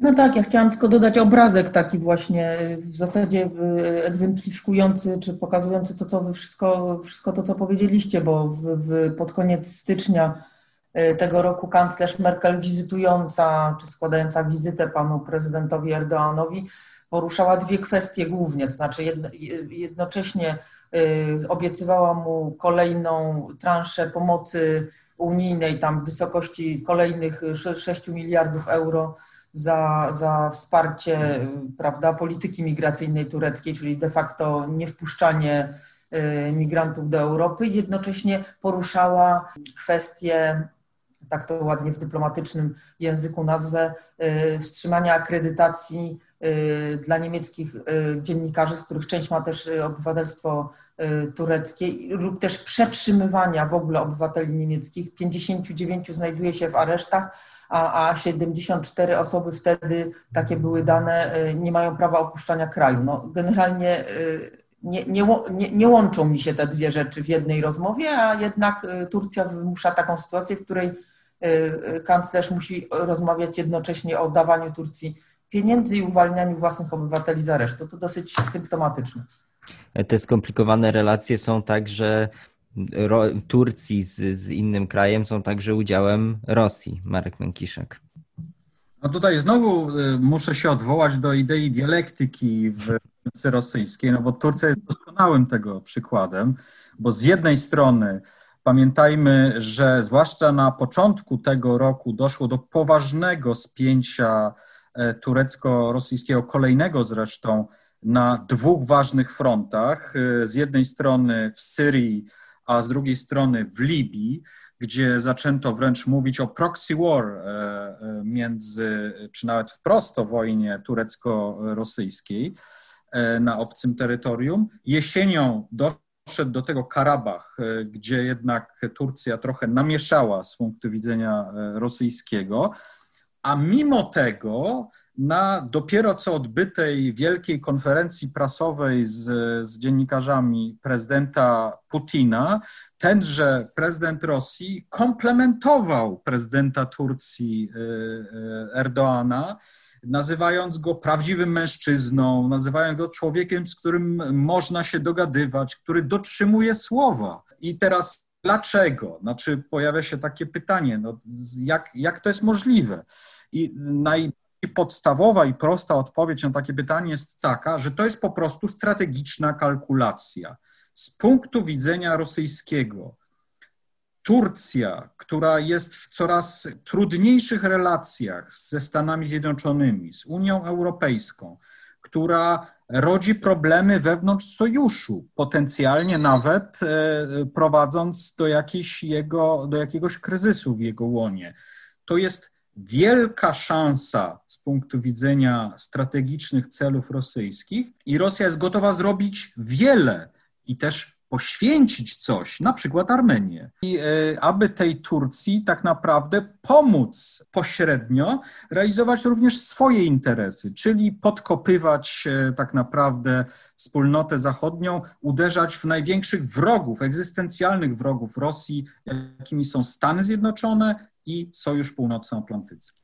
Taka relacja miłość, nienawiść, miłość nienawiść, Krzysztof Strachota. Ja myślę, że w tym się właśnie zawiera też tureckie myślenie. Jak prowadzić grę ze swoimi partnerami, jak z nimi rywalizować, jak do, balansować na granicy konfliktu zbrojnego, a jednocześnie zachowywać dla atrakcyjność, czyli mieć, pod, pod, kontynuować tę y, politykę, tę nadzieję na to, że Tutaj gdzieś Rosja ustąpi, tutaj gdzieś ustąpią Amerykanie, tutaj gdzieś ustąpią Stany, Unia Europejska i tworzyć, znaczy trwać takimi, jakimi się jest, jak, dlaczego nie ma zupełnie mm, alternatywy. To jest strasznie y, niestabilna y, sytuacja, bo, bo, bo to w każdej chwili może się przewrócić w jedną albo w drugą stronę. Z drugiej strony politykę taką prowadzi Turcja, tak jak mówię, od wielu lat i cały czas prowadzi ją skutecznie. Ja bym powiedział, że to jest strasznie nieprzewidywalny element na naszej mapie o bardzo dużym ciężarze. Jeżeli dodamy do tego jeszcze całą masę kryzysów, które trwają, w których Turcja jest zaangażowana no, począwszy od niezakończonej wojny syryjskiej, niestabilności w Iraku, tego, co się wydarzy z Iranem w najbliższym y, roku, znaczy gdzie, gdzie, gdzie Iran zderzy się z nową administracją, gdzie mają wybory, gdzie mają fatalną sytuację gospodarczą, ale jeżeli rozważalibyśmy sytuację załamania jakiegokolwiek Iranu, to wtedy Turcja się pojawia zupełnie w innej, y, w innej y, roli. Znaczy, to bardzo dobrze pokazuje pewną logikę tureckiej polityki. Rozpychać się, nie zrywać relacji, dwa kroki do przodu, krok do, do, do tyłu z jednym partnerem, z drugim partnerem i w ten sposób trwać. Jeśli hmm. mogłabym e, e, dodać e, tak trochę w szerszym, takie szersze tło, to jest bardzo ciekawe, o czym mówicie, to znaczy ta mm, nieprzewidywalność, dwuznaczność, dwoistość mm, w traktowaniu partnerów. Ja myślę, że to będzie charakteryzowało 2021 rok, jak i przyszłe lata, e, że e, takie państwa jak Rosja, Turcja, Chiny i wracamy tym samym do początku naszej rozmowy i perspektywy europejskiej na takie państwa, będą traktowane jako e, częściowo partnerzy w niektórych obszarach, częściowo przeci przeciwnicy w y, również niektórych obszarach, czy to wojskowi, czy to technologiczni, czy to y, gospodarczy, y, częściowo jako wyzwanie i zagrożenie. I myślę, że z, takim, z taką percepcją i, i z takim funkcjonowaniem relacji międzynarodowych, będziemy musieli się pogodzić. E, to wiąże się oczywiście z większą niepewnością i nieprzewidywalnością międzynarodowego środowiska bezpieczeństwa, e, a co z kolei to wszystko jest związane z ewolucją Stanów Zjednoczonych e, jako tego i mm, wcześniej głównego mocarstwa kształtującego politykę międzynarodową, mającego najwięcej do powiedzenia na Bliskim Wschodzie, w Europie, w innych regionach świata, a w tej chwili troszeczkę zwijającego swoje wpływy, koncentrującego się w większy sposób na swojej sytuacji wewnętrznej i starającego się rozwijać czy przenosić odpowiedzialność za kształtowanie E, sytuacji w poszczególnych regionach e, na partnerów i sojuszników, e, takich jak Unia Europejska, czy, czy, in, czy, czy inne takie regionalne regionalne mocarstwa. To, to jest troszeczkę taki widoczny przykład tego, że na swój sposób perspektywa turecka się potwierdza, znaczy poniekąd też rosyjska, znaczy doszło do erozji struktur zachodnich takimi, jakie one funkcjonowały przez kilkadziesiąt lat one przestały regulować, przestały decydować, przestały być czynnikiem ostatecznym, stawiającym pewne granice nieprzekraczalne dla swoich partnerów, dla oponentów, dla, znaczy w ramach swojej struktury, jak i na zewnątrz swojej y, struktury. To jest rzecz y, malownicza i widowiskowa w przypadku Turcji, natomiast koniec końców to jest strasznie istotna i fundamentalna dla nas rzecz. E, tak, i z tego względu moim zdaniem ta administracja Bidena, która nadchodzi, e, daje możliwość e, takiego wspólnego w obszarze transatlantyckim kształtowania tej nowej rzeczywistości międzynarodowej po tej właśnie w ramach tej erozji systemu międzynarodowego, z którą mamy już od kilku lat do czynienia. I wydaje mi się, że warto E, że to będzie oczywiście zależało od dobrej woli e, wszystkich graczy, zarówno w Unii Europejskiej, w Turcji, a także w, w, regionie Azji, Azji i Pacyfiku, żeby tę szansę wykorzystać i doprowadzić do jakiegoś, do pewnego rodzaju e, nowego, nie chciałabym powiedzieć ładu, bo to za dużo, za dużo powiedziane, ale do rozwiązania tego problemu w jakiś nowy sposób. Ja jestem tutaj ja bardzo tylko... pesymistyczny, bo trudno, trudno mi sobie wyobrazić, w jaki sposób można byłoby Turcję, którą znamy, skłonić do, do powrotu do, do, do, do, do starych reguł. Nie, Biden nie, nie dał po sobie poznać, że ma jakiś alternatywny, nowy sposób na modyfikację, modernizację tego całego y, systemu. Ja zaś osobiście nie widzę żadnej alternatywy dla prezydenta y, Erdoana i ekipy, która rządzi, która byłaby w stanie po pierwsze utrzymać stabilność kraju, a po drugie odpowiedzieć pozytywnie na zapotrzebowanie ze strony Zachodu, co skłania mnie do pewnego ostrożnego pesymizmu co do rozwoju sytuacji dookoła Turcji, w samej Turcji w najbliższym czasie. Kuba Jakubowski. Ja tak z chińskiej perspektywy chciałbym dodać tylko jedną rzecz. Znaczy, bardzo poglądowa, ciekawa dyskusja się wywiązała, która moim zdaniem pokazuje bardzo ważną rzecz w ogóle w patrzeniu na ten system międzynarodowy, jak on wygląda dzisiaj że Chiny nie padły tutaj ani razu, ani w przypadku Białorusi, ani w przypadku Karabachu, Turcji, Bliskiego Wschodu i tak dalej. E, to przestrzegam e, przed patrzeniem na świat przez zimnowojenne okulary, bo okazuje się, że są wielkie połacie świata, gdzie ani Stany Zjednoczone, ani Chiny nie są zainteresowane rozwiązaniem problemów. I tak naprawdę mamy do czynienia z jakimś rodzącym się mini koncertem mocarstw y, tego regionu, który będzie definiował też naszą politykę, w którym miejscami będą brały udział oczywiście Stany Zjednoczone i Chiny, ale miejscami będą zupełnie e, nieobecne. Czasami też to będą kapele podwórkowe, nie koncerty mocarstw.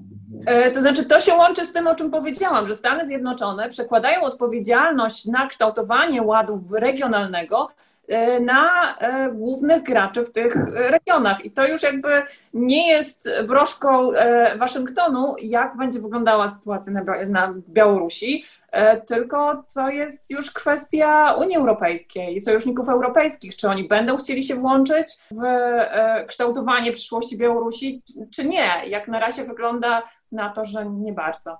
Mhm. O Unii Europejskiej i o bardzo ważnym jej elemencie, e, czyli Niemczech, za chwilę pomówimy. Tylko jeszcze chciałem dopytać o ważną rzecz, to znaczy o, o sytuację wewnętrzną w Turcji, bo ona też ma znaczenie i ona też mm, no, jest ważnym elementem tej sytuacji, wpływa na politykę zagraniczną i sytuację międzynarodową ona jest nieprzewidywalna. Z jednej strony mamy dominację y, polityczną AKP, dominację personalną prezydenta y, Erdoana, mamy system, który został wypracowany, udoskonalony przez y, bez mała 20 lat prób, działań, wysiłków i innych rzeczy. O tyle nie ma siły politycznej gotowej, że tak się z nim mierzyć.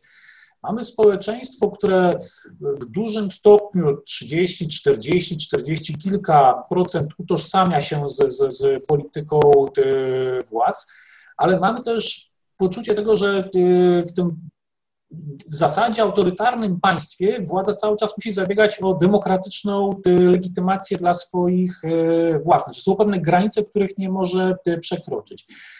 Śladem tego były wyniki wyborów samorządowych, w których tu AKP straciła władzę w czterech głównych miastach Turcji. Miarą tego jest ostrożność, z jaką władze podchodzą do sytuacji gospodarczej, znaczy przy, przy świadomości, że załamanie gospodarcze może cofnąć im legitymację społeczną.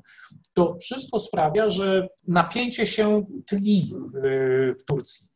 Władze skutecznie zarządzają tymi, tymi, tymi rzeczami, ale to jest cały czas balansowanie na granicy mm, efektywności. Stąd też y, kiedy mówiłem o tym, że Turcja stoi na granicy y, załamania gospodarczego czy poważnego kryzysu y, gospodarczego, to jest istotny element nieprzewidywalności i, potencjalnego chaosu w samej Turcji. Mhm. E, tak jak obiecałem. Ja mogę, czy ja mogę jeszcze słowo drobne adwocem tak. do tego, co mhm. mówiła Justyna, jej ostatnie zawieszone y, zdanie na temat y, reakcji Unii Europejskiej.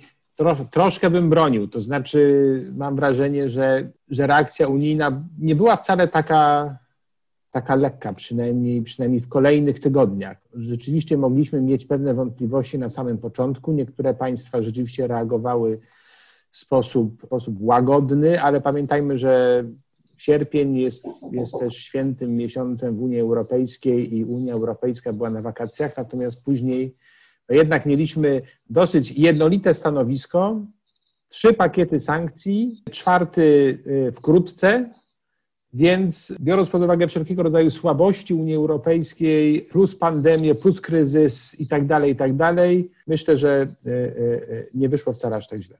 No i właśnie Unia Europejska, jak Unia Europejska, no to nie sposób nie zacząć tej rozmowy od sytuacji w Niemczech. Czy jak ten rok wyglądał poprzez y, przez ten pryzmat niemiecki, czy Niemcy, już o tym rozmawialiśmy, o tym teście na przywództwo w Unii Europejskiej, który, który stał się udziałem Niem, Niemiec. Ale czy tutaj to samo pytanie, które się przewija w kontekście każdego kraju, chciałem je także zadać w kontekście Niemiec, to znaczy, czy Niemcy z tej zawieruchy gospodarczej, społecznej wychodzą silniejsi, czy słabsi? Słuchajcie, y, przepraszam, ale muszę się odnieść też do tego, co, co właśnie Tadeusz, y, czy, czy raczej o czym y, i Tadeusz, i Kuba, Justyna, Krzysztof mówiliście, bo, bo właśnie szybko wyszukałam sobie ta cała koncepcja, która się tak niby kształtuje i, i docenienia tych nowych potęg, to przypomniała mi się koncepcja z ósmego czy dziesiątego roku, w razie końcówka pierwszej dekady 2000 lat, Y, y, Gestaltungsmächte strategii, teraz nie, nie, nie znalazłam tego, ale tak to się nazywało, strategia potęg regionalnych. Konrad, pamiętasz na pewno, Niemcy generalnie już dawno wymyślili, to będzie częściowo odpowiedź na Twoje pytanie, Tomku, y, że trzeba się opierać na takich regionalnych potęgach i mocarstwach i to będą te kory jakby do prowadzenia polityki gospodarczej, surowcowej, wtedy to było dla nich bardzo ważne, nadal jest i, i, i międzynarodowej. Także tak, wstęp, tytułem wstępu pochwalę od razu Niemcy, jacy to oni są przewidywalni, a teraz przejdę już do odpowiedzi na Twoje pytanie. E, no Niemcy wchodziły sobie w, w, w ten rok e, w zwykły sposób. E, miały zaplanowane 30-lecie na przykład zjednoczenia Niemiec, wielkie obchody od, od miesięcy, a nawet lat przygotowywane, bo tak to się u nich przygotowuje. W styczniu przyjęły projekt, daje się, ustawy wyjścia z węgla, bardzo ważna rzecz w Niemczech wiadomo było, że będą się przygotowywać e, do roku takiego, w roku przedwyborczym do roku wyborczego, więc zjazdy partyjne, więc ustalanie kandydatów i, i wiadomo było, że w drugiej połowie będzie prezydencja i to będzie ten, ten highlight, prezydencja w, w Radzie Unii Europejskiej Niemiec i, i, i tak wchodziły w ten rok. No oczywiście y, koronawirus wszystko zmienił, ale najpierw 10 lutego zdaje się, czy jakoś na początku lutego y, Anna Gret Kramp-Karrenbauer, która była szefową CDU, y, CDU i kandydatką na, na, na urząd kanclerza z ramienia Hadeków, zrezygnowała z tej funkcji ubiegania się o kandydaturę, co wywróciło totalnie, no nie powiem scenę polityczną, ale w każdym razie zamiary Hadecji na, na ten rok 2021, który nadchodzi. Wybory będą we wrześniu. I co pociągnęło za sobą no, zawirowania na scenie, na scenie politycznej dosyć głębokie. Nie wiem na ile y, słuchaczy czy, czy Was to interesuje. W każdym razie mamy już na pewno kandydata z ramienia SPD, nazywa się on Olaf Scholz. Też zaskoczenie, bo miał być zupełnie ktoś inny na, do wybor, na kandydata do, na kanclerza do, w tych przyszłych wyborach. Zieloni jeszcze nie ustalili, ale zrobili zjazd. Wiadomo, że ktoś z, tych, z tej pary będzie, szefów Zielonych będzie kandydatem. AfD odbyła swój zjazd. Natomiast kto to kluczowa odpowiedź, kto będzie kandydatem na kanclerza z ramienia Hadeków, no to się dowiemy podobno na początku przyszłego roku. Koronawirus wzmocnił, uważam, tu możemy podyskutować oczywiście, Niemcy i politycznie, i gospodarczo. Mimo, że y, Niemcy wychodzą z deficytem straszliwym jak na siebie, bo chyba 180 miliardów euro, y, zastopowali sobie ten mechanizm y,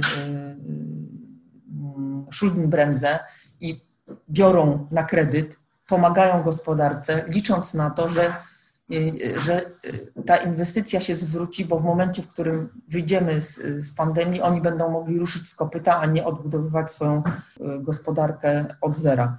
Poradzili sobie też nieźle, no bo mają system federalny, mieli troszkę nadwyżek w takich, i, i to się kiedyś mówiło, że zbiurokratyzowany system tych Gesundheitsämter, co to, u nas to jest to odpowiednik sanepidów, okazało się, że duża liczba nadprogramowych łóżek, duża liczba nadprogramowych pracowników w takich sanepidach, duża liczba Y, systemów biurokratycznych, które jednak działają, pomaga w takich sytuacjach jak, jak epidemia lepiej zarządzać z poziomu y, w dodatku federalnego czy, czy mniejszych, mniejszych jednostek i y, opanowywać no, no, trudną sytuację. Do tej pory, mimo teraz drugiego lockdownu w zasadzie i, i nadejścia kolejnej fali pandemii, radzą sobie całkiem nieźle. Dlaczego wzmocnieni politycznie? To znaczy, mimo tych wszystkich rzeczy, o których mówiliśmy już, Chiny, Stany Zjednoczone, na pewno do tego przejdziemy, liczę na dyskusję, czyli jakby nowe ułożenie się z, ze Stanami, z nowym prezydentem, nowe ułożenie się z Chińczykami, to już mówiliśmy, chociaż trochę za, za, zahaczyliśmy o to, to jednak kluczowe e, rzeczy wydarzyły się w czasie tej prezydencji, do której oni się przygotowywali w zupełnie inny sposób niż ona nastąpiła. To znaczy Niemcy chcieli oczywiście szybko zamknąć umowy y, zarówno brexitowe, żeby już uniknąć perturbacji, jeżeli ten Brexit ma się wydarzyć, no to niech się wydarzy w sposób uporządkowany. Miała być właśnie umowa inwestycyjna z Chinami, miały być bardzo szybko zamknięte negocjacje budżetowe wieloletnich ram finansowych, żeby, y, żeby można było wejść w nowy rok z, no, z nowym y, unijnym budżetem. No ale koronawirus oczywiście y, wszystko wywrócił. Wywrócił również oczekiwania obywateli, bo jak robiono badania w państwach Unii e, Europejskiej, to oczekiwania były takie, że prezydencja się zajmie, zajmie przede wszystkim klimatem i ochroną środowiska, to było 40% prawie badanych, migracją, polityką azylową, to a propos naszej dyskusji o Turcji, też prawie 48, 39 i praworządnością 30%. Y, no i oczywiście mm, y, efekt tego jest taki, tej pandemii, y, konsekwencji ogromnych kłopotów gospodarczych, ale też społecznych, że jeśli chodzi o sukces jakby prezydencji, no to możemy na, po tej stronie zapisać, że mamy budżet unijny, mamy wieloletnie ramy finansowe, mamy też fundusz odbudowy, Razem to będzie prawie 1,8 y, biliona y, euro, znaczy niewyobrażalna po prostu suma do, do rozdysponowania. Mamy załatwione sprawę z praworządnością, to jest zwłaszcza ważne z punktu widzenia takich państw jak Holandia czy Szwecja. No i ostatnim rzutem na taśmę udało się też spra załatwić sprawę mm, klimatu, to znaczy podniesienia tego y, stopnia redukcji CO2 o 55% zdaje się do, do, do 30 roku, to też było bardzo, bardzo ważne. Z niezałatwionych spraw mamy oczywiście, nadal trwają pertrakracje brexitowe, nie wiadomo czy nie zakończą się, a w zasadzie chyba wiadomo, że zakończą się twardym brexitem.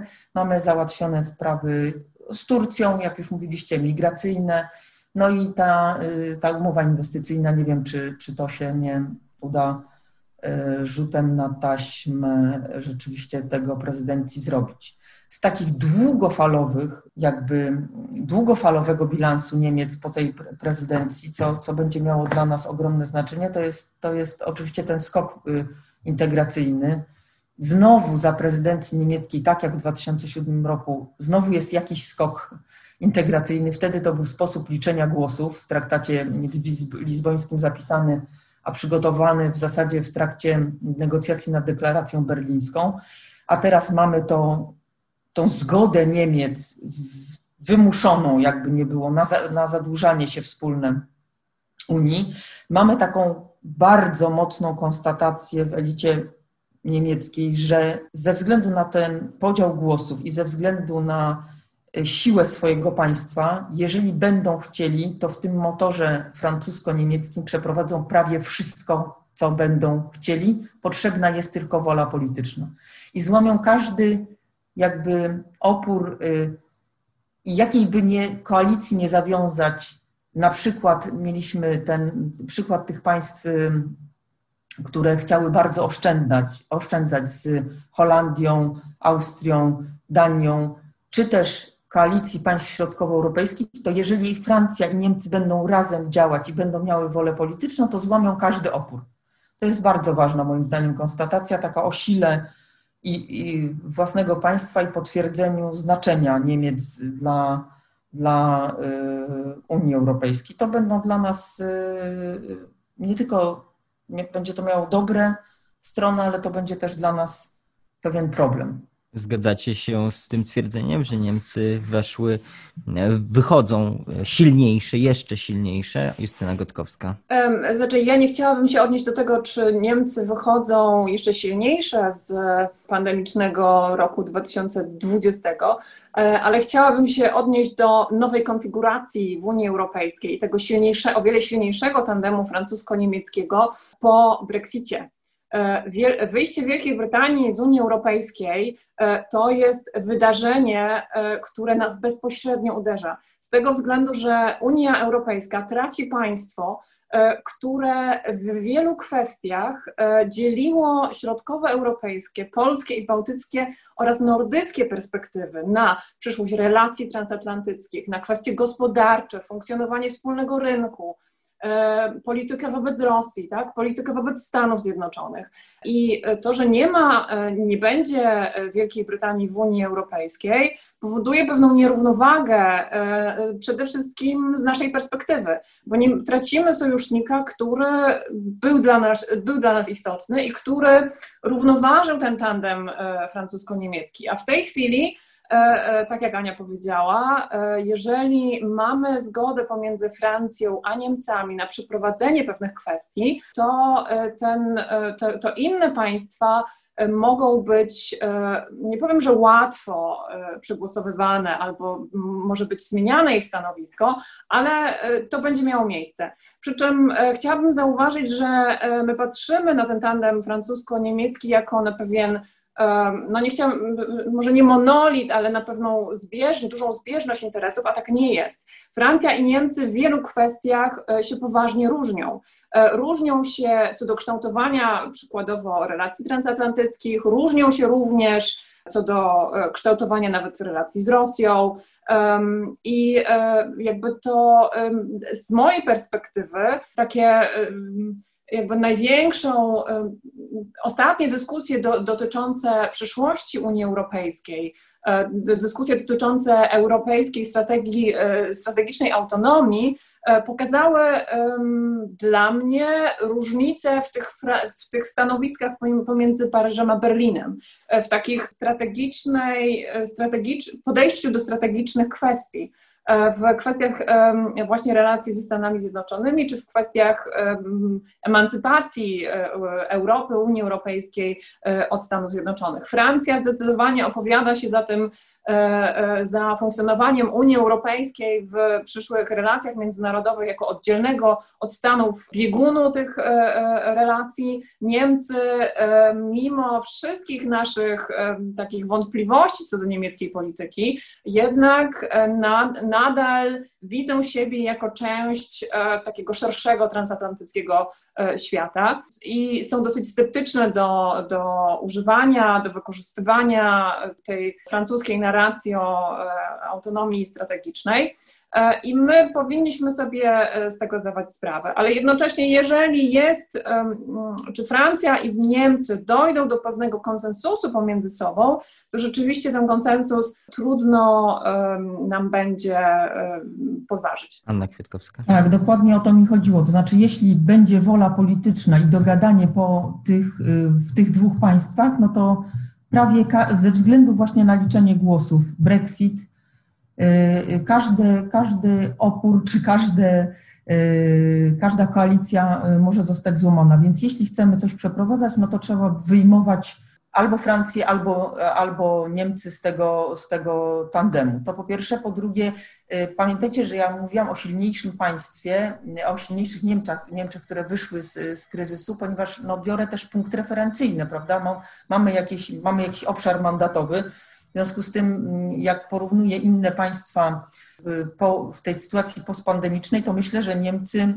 mogę powiedzieć, że Niemcy z takim punktem referencyjnym wyglądają y, całkiem dobrze, chociaż oczywiście musimy pamiętać, że Niemcy mają ogromne problemy i nadal trwa dyskusja na temat digitalizacji i przemysłu i edukacji, w ogóle edukacji, na temat klimatu, na temat y, ustawienia się właśnie w, w, w w stosunku do Stanów Zjednoczonych i Francji w sprawach bezpieczeństwa.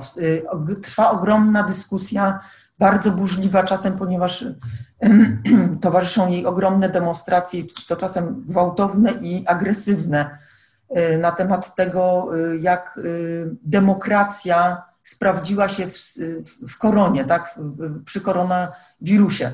Czy dobrze jest, że decyzje podejmowane są w gronie jakimś decyzyjnym, parlament, bez użycia parlamentów ilandowych, i Bundestagu. To są ogromne, bardzo, bardzo ważne i bardzo burzliwe dyskusje, które nadal trwają, ale to akurat świadczy o tym, moim zdaniem, że, że no, to, to, to, to państwo to jest żywo działająca y, demokracja. Jeśli ja jeszcze mógłbym się włączyć z moją taką perspektywą troszkę, e, ja tu może będę lekkim adwokatem diabła, ale mi się wydaje, że ta perspektywa Ani zarysowana na początku, to mi się wydaje, że to jest perspektywa, jeśli wszystko pójdzie dobrze i to rzeczywiście Niemcy, Niemcy Niemcy wyjdą z tego kryzysu jako wygrane i rzeczywiście mają tutaj całą masę recept i narzędzi, jak tak jakby tą Unią Europejską zarządzać przy współpracy z, z Francją już coraz bardziej jednak jak, jako takim ewidentnym junior partnerem. Ale ja mam jeszcze swoje różne wątpliwości, czy to rzeczywiście pójdzie tą drogą, ponieważ mm, mam wrażenie, że Niemcy są mistrzami w zarządzaniu oczekiwaniami, sterowaniu tymi kryzysami, ale jednak wiele problemów strukturalnych jest wciąż nierozwiązanych, tak? I tak samo jak kryzys strefy euro został jakoś w końcu rozwiązany w taki sposób, że nie został rozwiązany, czyli państwa południa załamują się coraz bardziej, jest coraz nich gorzej i jakoś tam ta strefa euro jest podszywana, tak w obecnym kryzysie może być podobne. Podobnie, bardzo trudno będzie budować bardziej taką Unię dbającą o własną suwerenność, kiedy ten budżet Unii Europejskiej jest wciąż jednak stosunkowo skromny. No tak jak mówię, my jesteśmy pod olbrzymim wrażeniem tego nowego funduszu, który jest funduszem tylko czasowym to na bardzo krótki czas, bo nawet nie na całą perspektywę budżetową. A oczekiwania względem Unii są coraz większe i plany są coraz bardziej ambitne, a ja po prostu mam wielkie wątpliwości, czy to po prostu ekonomicznie nie da się przespeć. A Unia Europejska jednak funkcjonowała najlepiej, kiedy przede wszystkim wszystko się ekonomicznie spinało i wtedy ten dobrobyt łatwo się dzieliło i można było rzeczywiście te całe mechanizmy dostosowywać. A w tym momencie tak naprawdę sytuacja rysuje się w następujący sposób. Bardzo słusznie, że podkreśliliście wyjście Wielkiej Brytanii, bo to zdecydowanie zmienia układ sił w Unii Europejskiej. Te nowe mechanizmy finansowe Unii Europejskiej nie byłyby możliwe bez wyjścia Wielkiej Brytanii, co, co pokazuje, że ta dynamika ewidentnie się zmienia. No ale tak naprawdę dysproporcja e, między Francją a Niemcami, zwłaszcza jeśli Niemcy dobrze wyjdą na tym kryzysie i będzie im się powodziło w przyszłym roku tak dobrze jak do tej pory, no będzie się tylko zwiększać i to jednak Francuzi idą na rękę e, Niemcom w wielu aspektach, no ich dług jest coraz większy. To państwo jest już w słabej kondycji finansowej, trzyma się tylko dobrze, dlatego że na razie rynki finansowe są bardzo tolerancyjne dla państw zadłużonych, bo nie mają za bardzo gdzie indziej tych pieniędzy skierować. No ale wystarczy, że pojawi się środowisko no mówię, mówimy teraz tak naprawdę o kryzysie, który jest przełomowy. Mogą się pojawić też przełomowe wyzwania, na przykład wysoka inflacja, czego w Europie nie było od 30 czy 40 lat.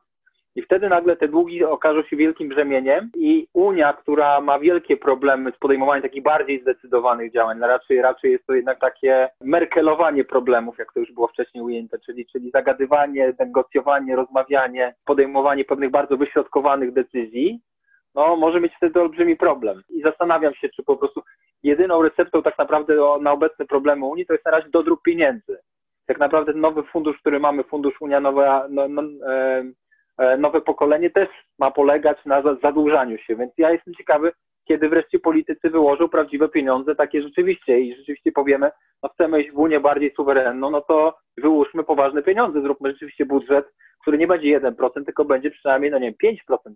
A nawet 5% to byłoby bardzo mało w porównaniu do państw, do państw federacyjnych, tak? Ja oczywiście nie porównuję Unię do federacji, ale jednak widzę, że po prostu tych kompetencji od niej wymaga się coraz więcej, i więc, więc gdzie środki na to? Justyna Gotkowska. Ja bym chciała jeszcze dopowiedzieć do tych wyzwań związanych z rolą Niemiec, Francji w Unii Europejskiej po, Brexicie, po Brexicie jedną rzecz. E, znaczy ten e, francusko-niemiecki tandem. Jeżeli e, Francja i Niemcy będą przede wszystkim skoncentrowane na sobie, skoncentrowane na wypracowaniu jakiegoś kompromisu pomiędzy własnymi narodowymi interesami, które w pewnym stopniu być może są korzystne dla innych państw członkowskich, ale w wielu aspektach nie są, to taki tandem francusko-niemiecki będzie w coraz większym stopniu kwestionowany jako taki e, tandem zarządzający Unią Europejską. I e, to wiele zależy od Niemiec, które wcześniej pojmowały się jako adwokat średnich i małych państw w Unii Europejskiej. Jeżeli pamiętamy okres wstąpienia Polski do Unii Europejskiej i innych państw Europy Środkowej, E, to wróćmy pamięcią do, do samodefinicji Niemiec w tamtym okresie. Niemcy definiowały się właśnie jako państwo, które będzie brało pod uwagę interesy właśnie swoich mniejszych sąsiadów w Unii Europejskiej ta retoryka w tej chwili, e, nie tylko retoryka, ale działanie niemieckie, no nie, nie, nie, odpowiada tamtejszym, e, wcześniejszym założeniom, a powrót do nich moim zdaniem będzie konieczny w Unii Europejskiej e, po Brexicie. Ale jeszcze jedno słowo a propos Niemiec. E, chciałabym taką kolejną nakładkę wprowadzić na, na, na Niemcy. Ania już e, o tym wspomniała, że w Niemczech toczą się dyskusje o wieloaspektowe o polityce bezpieczeństwa, relacjach ze Stanami, z Chinami, z Rosją, o polityce gospodarczej. Moim zdaniem Niemcy znajdują się w fascynującej fazie transformacji pojmowania siebie i, i samodefinicji. E, I ja już opowiadałam o tej erze Merkel, e, która, takiej erze schyłkowej, dotychczasowych e, dotychczasowych rozwiązań niemieckich w różnych obszarach polityki międzynarodowej, zagranicznej, również gospodarczej, ja myślę, że w Niemczech jest świadomość, że ta era Merkel e, zmierza ku końcowi, że ten świat naokoło się zmienia. Te odpowiedzi, które Niemcy dawały na problemy i wezwania tego starego świata, już są nieadekwatne. I dlatego te Niemcy dyskutują tak mocno i tak gorąco na temat właśnie e, tych wszystkich wyzwań, e, przed którymi stoją.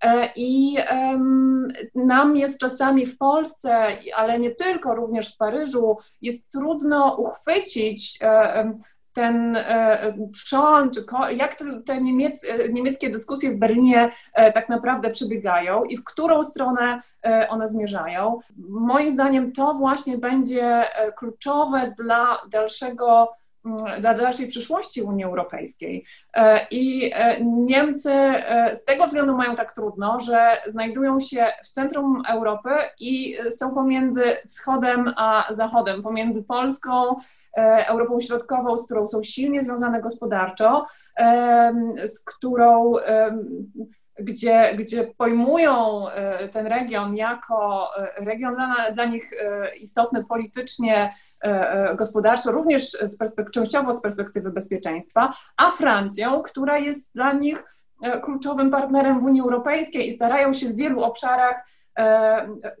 w niektórych obszarach przynajmniej w bezpieczeństwie te, te perspektywy właśnie jakoś pogodzić. I w tej chwili moim zdaniem często za bardzo przechylają się w stronę Francji, ale to właśnie z tego względu potrzebujemy w związku z tymi toczącymi się dyskusjami w Berlinie większego naszego wkładu wpływu na te niemieckie dyskusje, tak żebyśmy ta, ta perspektywa wschodniej flanki, Europy Środkowo-Wschodniej była w tym Berlinie w większym stopniu obecna i kształtowała e, e, te tory e, niemieckich dyskusji i przyszłych rozwiązań w różnych obszarach w przyszłości. Ja chciałbym się włączyć w tą wewnątrz niemiecką dyskusję, ponieważ to, co mnie osobiście jednak zadziwia w ostatnich latach w retoryce, ale też w działaniach niemieckich, to jest e, stawianie wręcz Stanów Zjednoczonych e, na równi jako wyzwania, na równi z Rosją. I to jest e, bardzo silny efekt Trumpa, jak mi się wydaje, dla polityki niemieckiej. I pytanie do Was jest przede wszystkim takie. Czy to ulegnie zmianie w momencie nadejścia administracji Bidena? Czy krótko mówiąc, Niemcy uznają, że mieliśmy do czynienia z pewnym okresem zaburzenia równowagi, y, pewnym okresem nienormalnym i nastąpi pewne przywrócenie jakiejś tam normalności transatlantyckiej wraz z nadejściem Bidena, a co za tym idzie, będzie można tutaj zrealizować ten optymistyczny y, nurt, o którym mówiła Justyna, współpracy w transatlantyckiej w ramach NATO, czy też jednak uznają, i ja tu osobiście e, być może nawet bardziej bym się skłaniał do drugiego e, rozwiązania, że mamy do czynienia z systemowym problemem i że tak naprawdę polityka amerykańska i pewne jej trendy są stałe, niezależne od administracji, i w związku z tym Niemcy, czujące odpowiedzialnym e, za Europę, tak naprawdę będą starały się budować jednak suwerenność tak zwaną Unii Europejskiej, zbliżając się w gruncie rzeczy do retoryki i polityki francuskiej, częściowo w opozycji do Stanów Zjednoczonych, czego przykładem jest chociażby problem Nord Streamu, e, czego przykładem jest problem z określenia polityki wobec Chin, czego e, przykładem jest cały szereg działań w kwestii E, e, chociażby Iranu i stosunków z Iranem i porozumienia z Iranem, czy wreszcie e, kwestii dotyczącej suwerenności cyfrowej, tak zwanej, czyli kwestii rozwoju technologii zaawansowanych, zwłaszcza w sferze komunikacyjnej. Anna Kwiatkowska. Dobra, to ja może od końca. Najpierw Marek. Chciałam Ci przypomnieć, Marku, że to e, takie równe traktowanie Rosji i Stanów to nie jest przypadłość z powodu, spowodowana Trumpem. Ona się teraz nasiliła, ale ona istniała już wcześniej. E, co więcej, teraz doszły Chiny, czyli Chiny i Rosja na równi z, z jako, y, no może nie y, oczywiście y, wróg, tak, ale jakiś konkurent czy, czy rywal stawiane na, na, na, na tej samej szali właśnie i poszukiwanie miejsca między Chinami, Rosją, a Stanami Zjednoczonymi. To już było obecne w polityce niemieckiej. Była, pamiętacie, jak Niemcy starały się ustawiać jako mediator między na przykład Rosją a Zachodem co oznaczało, że y, de facto no mediator oczywiście nie jest po żadnej ze stron, czyli cała ich y, koncepcja Westbindung, czyli zakorzenienia Niemiec na Zachodzie, szła się, że tak powiem, pasać, bo Y, jak można być y, mediatorem, jak się jest częścią jednej z, y, stron. Ale w ogóle im to nie przeszkadzało oczywiście w, w głoszeniu takich koncepcji. Co, gorzej, co, co gorsze, takie koncepcje są nie tylko niemieckie. Taki Borel też teraz coś takiego powiedział, że musimy się nauczyć między blokami lawirować, mając na myśli właśnie Chiny i, i Stany kończąc akurat ten wątek, to myślę, że za namową Francji, bo to nie, nie Niemcy moim zdaniem są tutaj motorem, Niemcy mogą rzeczywiście się skłonić do takiego większego budowania suwerenności, nie tylko w tym kontekście, w którym się to pojawia często w Niemczech i to dla mnie jest ok, suwerenności technologicznej, tylko właśnie takiej suwerenności, wiesz, strategicznej, bezpieczeństwie i może zostać złamany opór, których jest moim zdaniem więcej obecnie w Niemczech, to znaczy takiej silnej więzi transatlantyckiej i pójścia w kierunku tego, tej, tej suwerenności, czy autonomii. Co do Justyny i Konrada, znaczy Niemcy są po prostu środkowoeuropejczykami, tylko nie chcą się przyznać do tego przed samym, przed sobą ani przed światem. W związku z tym rzeczywiście są w, w, w trudnej sytuacji. Wolałabym, żeby oni nie stosowali retoryki ani polityki takiego e, jakby reprezentowania prawda, narodów środkowoeuropejskich, tylko po prostu, żeby do tego trójkąta weimarskiego na przykład włączyli naprawdę Polskę, a nie na niby i będą mieli głos kogoś, kto reprezentuje, e, kto się zapyta innych, kto będzie, miejmy nadzieję, kto będzie e, dzięki temu będzie wypracowywany kompromis północ bogata, południe nie biedne, ale inne, bo nie zgadzam się z Konradem, że to tak jest strasznie tam, i, i środkowa Europa i będą mogli prawdziwy kompromis wy, wyprodukować i go wcielić w życie. Zgoda totalna z Konradem, te, te, te, te sprawy dotyczące pieniędzy y, włożonych w integrację, czy to jest skok integracyjny, czy ich wystarczy, i, mm, I z drugiej strony Justyna podniosła o, y, rzeczy o, z obronnością. To są wszystkie, wszystko bardzo ważne dyskusje między HDK-ami, socjaldemokratami, a teraz już zielonymi, które będzie bardzo trudno prowadzić z powodu tego, że będzie już w zasadzie trwa kampania wyborcza. I ostatnia rzecz, oczywiście, że Unia nie ma, ma za mało środków, dlatego jest bardzo duża dyskusja w Unii na temat środków własnych. Jak zrobić tak, żeby nie tylko z budżetów państw dostawać pieniądze, ale też pobierać, nie wiem, jakieś, ten, jest mowa o tym granicznym e, podatku CO2. No, różne inne koncepcje są przedstawiane i nad tym jest e, duża, duża, duża praca jest wykonywana w Unii, żeby mieć pieniądze ze środków własnych. Kilka miesięcy temu z Konradem Popławskim nagrywaliśmy taki materiał o, o Europie Środkowej, o tym, jak ona się odnajduje w tym kryzysie. Rozmawialiśmy, mówiłeś tam wtedy o szansach, przed którymi stanie, może stanąć Europa Środkowa, e, związanych chociażby z tym, że część fabryk może się przenosić z Chin do właśnie Europy Środkowej. I czy teraz z perspektywy tych paru miesięcy, które minęło od tamtej rozmowy, to się okazało prawdą? Czy, czy tutaj rzeczywiście są jakieś szanse dla Europy Środkowej? Mi się wydaje, że taką pierwszą konstatacją to jest to, to jest, to jest na razie to, że póki co uzależnienie Europy Środkowej od sektora motoryzacyjnego nie odbija się nam czkawką. Również ze względu na całkiem niezłą sytuację, o czym już wspominaliśmy wcześniej, gospodarki niemieckiej, to popyt na razie dla branży motoryzacyjnej, która jest kluczowa dla całej Europy Środkowej, dla Czech, Węgier, Słowacji, dla Polski też w znacznej mierze, e, jest całkiem dobra i, i, i rzeczywiście to trzyma te gospodarki. I to nawet widać w tych perspektywach, pro, pro, projekcjach wzrostu gospodarczego na ten rok, gdzie raczej państwa Europy Środkowej są powyżej średniej. Oczywiście mówimy cały czas o spadkach, bo cała, cała Unia Europejska e, będzie się zmagać w tym roku z recesją, ale są to spadki niższe. W Polsce będzie ten spadek prawdopodobnie najniższy. No zobaczymy, jak to w praktyce wyjdzie, ponieważ ten, ta, ta końcówka roku jest dynamiczna. Tu mogą być jeszcze jakieś zaskoczenia, ale, ale, ale miejmy nadzieję, że będą pozytywne. No i też w przyszłym roku można się spodziewać w Europie Środkowej stosunkowo szybkiego odbicia, tak? Z analiz, które się pojawiają teraz, takich pogłębionych, wynika, że szczególnie Polska rzeczywiście zyskuje na e, wymianie handlowej z Niemcami. Rzeczywiście dobra z Polski cieszą się dużym zainteresowaniem kontrahentów niemieckich i że to przesunięcie następuje częściowo e, względem e, bardziej oddalonych dostawców, tak? Na razie wychodzi, że dostawców bardziej ze Stanów Zjednoczonych niż z Azji, to jest pewnym zaskoczeniem, no ale zobaczymy, jak to będzie się rozwijać dalej. Więc y, Wydaje się, że Europa e, Środkowa nie traci na tym kryzysie, na pewno nie traci bardziej niż reszta Unii Europejskiej. To południe jednak jest największym przegranym tego kryzysu. Zobaczymy natomiast, jak będzie to wyglądać dalej, jak, jak, jak, jak będzie się udawać wykorzystywać te środki z tych nowych perspektyw budżetowych i inwestować je.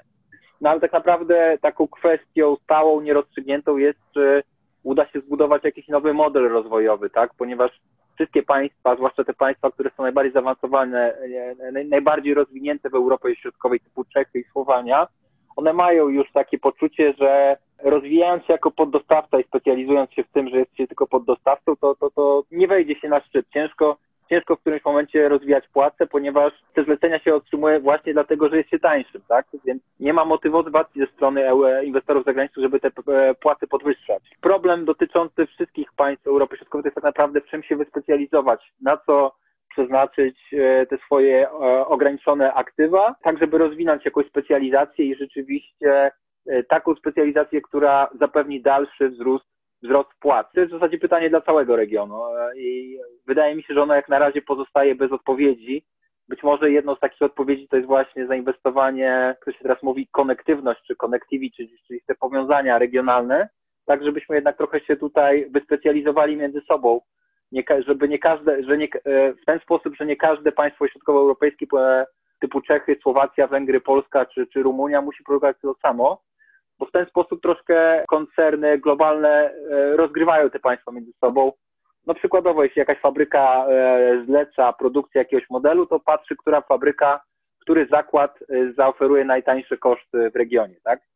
No i to nie jest zbyt wygodna sytuacja, ponieważ rzeczywiście e, wtedy e, nie ma zbyt wysokiej motywacji bodźców, żeby te płace podwyższać. E, I to było też dla mnie zaskoczenie w zeszłym tygodniu, jak sobie jeszcze się przyglądałem danom, danym czeskim, które no Czechy są tutaj teoretycznie w PKB per capita najbardziej rozwiniętym, zdecydowanie najbardziej rozwiniętym państwem regionu, już blisko 80% średniej unijnej ale okazuje się, że to tylko wygląda na papierze tak dobrze, w PKB, bo płace już jednak są nie aż tak bardzo odległe od tych w Polsce czy w Słowacji.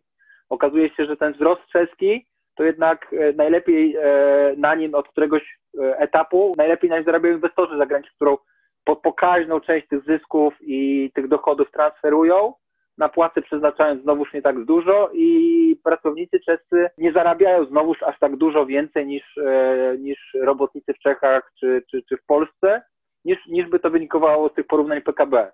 No i to jest wielkie pytanie dla całego regionu i tak naprawdę wiele zależy od tego, jak rozwinie się pandemia, bo my jeszcze nie wiemy, jak, jak, jaki ona może przybrać charakter. Tu jeszcze bym uczulił na jedną kwestię, mianowicie e, tak naprawdę od 1 stycznia prawdopodobnie będziemy mieli realny Brexit bo teraz do tej pory to to był taki Brexit, instytucjonalny Brexit na niby w, w sensie gospodarczym, ponieważ cła i kwestie handlowe, handlowaliśmy z Wielką Brytanią tak, jakby ona była nadal członkiem Unii Europejskiej. E, w negatywnym scenariuszu od 1 stycznia e, będziemy handlować e, na zasadach tak, jakby to było państwo w zasadzie spoza Europy, państwo uczestniczące w organizacji światowego handlu, światowego, światowego handlu.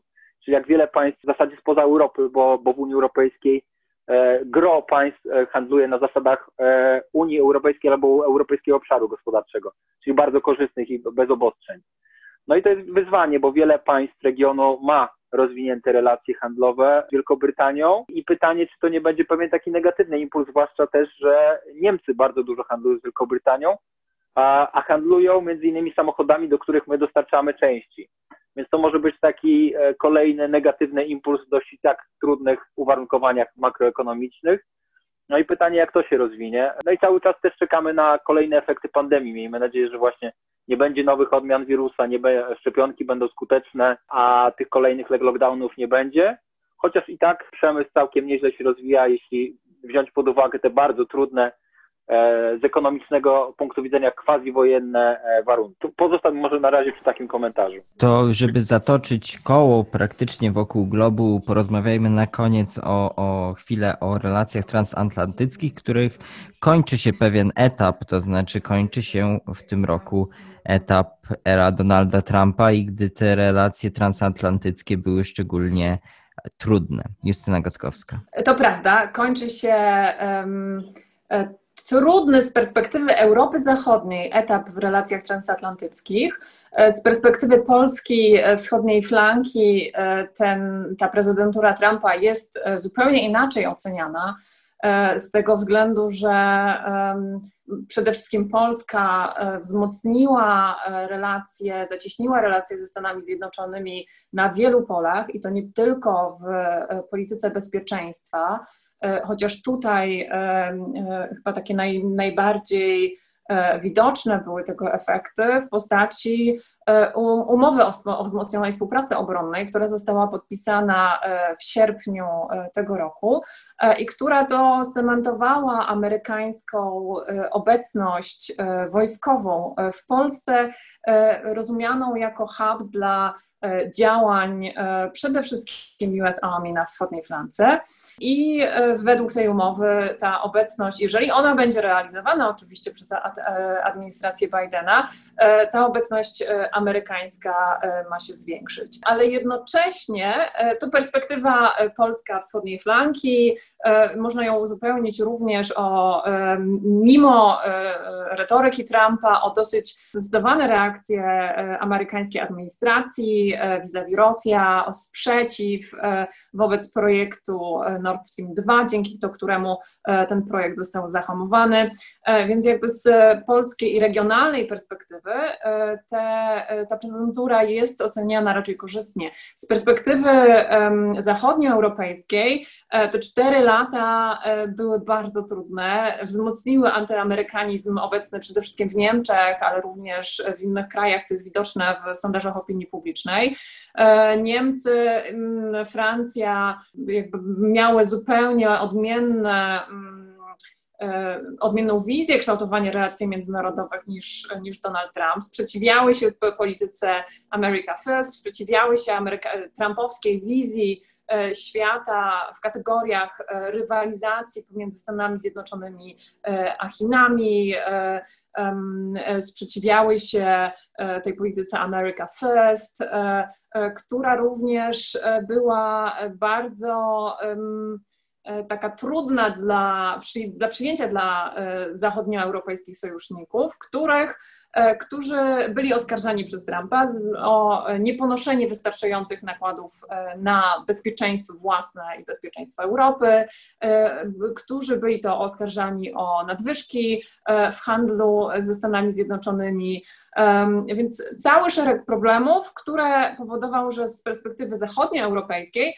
e, ta e, prezydentura e, była oceniana negatywnie. Do tego doszło oczywiście taki trend bilateralizacji relacji z amerykańskich z sojusznikami, gdzie to właśnie Polska i częściowo Rumunia były tymi sojusznikami priorytetowymi, takimi najważniejszymi partnerami w rozwijaniu amerykańskiej obecności na wschodniej flance i gdzie to Niemcy e, i częściowo Francja jakby straciły, ale przede wszystkim Niemcy straciły tego e, pozycję najważniejszego e, sojusznika w Europie. I teraz otwiera nam się nowa karta. 2021 rok przyniesie przetosowanie w tych relacjach i częściowo wrócimy do E, relacji z czasów Obamy. Niemcy ponownie staną się takim najważniejszym interlokutorem amerykańskim w Europie. Administracja Bidena będzie się z Niemcami, z Francją w większym stopniu konsultować. E, jednak Polska, e, myślę, że moim zdaniem i wielu ekspertów nie straci, e, jeżeli chodzi o amerykańską obecność wojskową, ale straci zdecydowanie na, na politycznym, politycznym znaczeniu. Dla administracji Bidena to sojusz ponownie stanie się takim forum współpracy pomiędzy sojusznikami, współpracy multilateralnej, wielostronnej, są zapowiedzi, że Biden będzie dążył do wzmocnienia E, e, NATO i to przyniesie prawdopodobnie zupełnie, znaczy inne e, traktowanie sojuszników, inną dynamikę w NATO, ale przyniesie też wyzwania, wyzwania dotyczące kwestii, e, które stale były problemem w relacjach transatlantyckich, czyli e, kwestii nie tylko wydawania odpowiednich środków na bezpieczeństwo, ale ponoszenia e, faktycznych kosztów, czyli zaangażowania wojskowego w czy to w bezpieczeństwo wschodniej flanki, czy to w rozwiązywanie kryzysów, konfliktów e, na południu e, Europy. Przyniesie również problem, e, problem jak zmierzyć się z Chinami.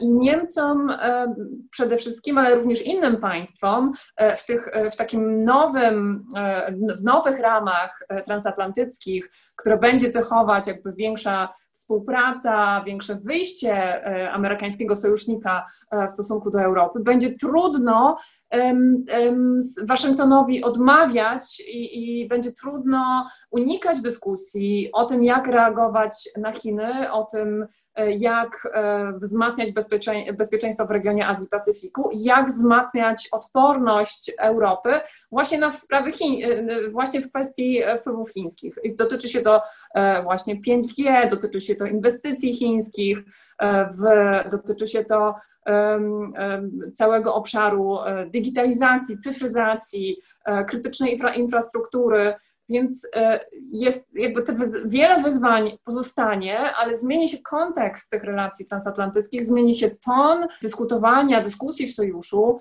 e, i być może, ale nie chcę być optymistką, ale też nie chcę być pesymistką. Zobaczymy, e, czy takie nastawienie, nowe nastawienie administracji amerykańskiej do wielu problemów i wyzwań, które stoją przed wspólnotą transatlantycką, przyniesie jakąś e, nową jakość i jakieś wspólne rozwiązania. E, na koniec nie będę Was prosił o, o przewidywania, co się wydarzy w 2021 roku, bo ten rok nam pokazał, że przewidywać jest bardzo trudno, ale poproszę Was o takie krótkie, dosłownie zajawienie, czym Wy i Wasze zespoły będziecie się w sposób szczególny zajmować i na jaki, na jaki rejon będziecie, na jakie kwestie będziecie szczególnie patrzeć? Jakie z Waszej perspektywy problemy w Waszym zakresie interesowań mogą się pojawić w roku 2021? Zacznijmy może od Rosji i zespołu rosyjskiego Marek Mankiszek. Z punktu widzenia takiego politycznego wydarzenia, to formalnie będzie nim, będą nim wybory do Dumy Państwowej, wybory parlamentarne we wrześniu 2021 roku.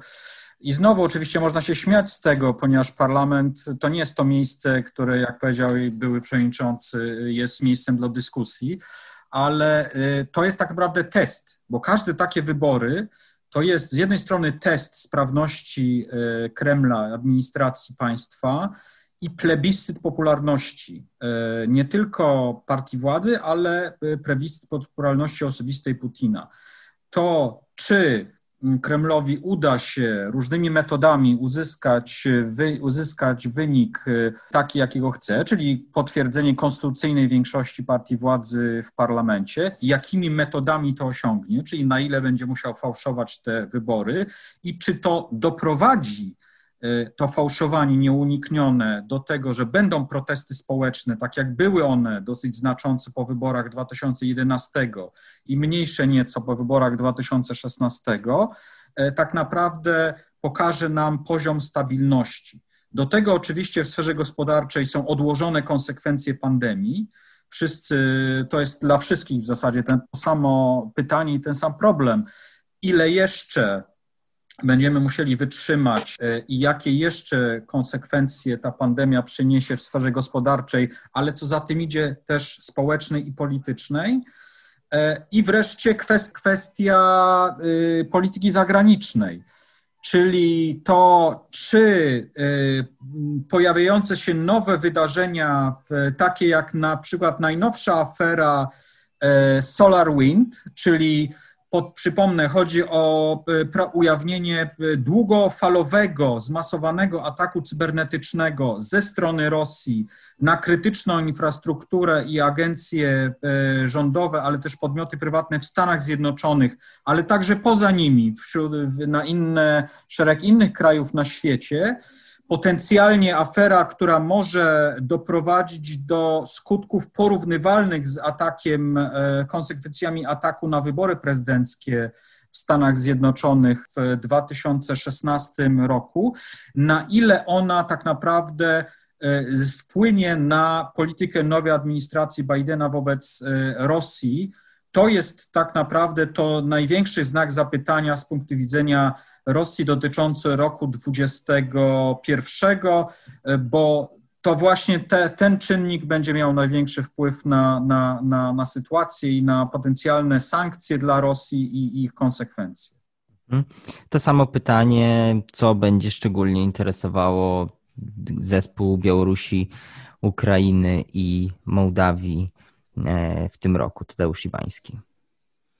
No już to, częściowo o tym już, już rozmawialiśmy, więc te wszystkie, te wszystkie y, kwestie y, związane, no, no, na pewno Białoruś będzie, będzie, będzie, w, będzie w polu widzenia szczególnie, szczególnie wyraźnie.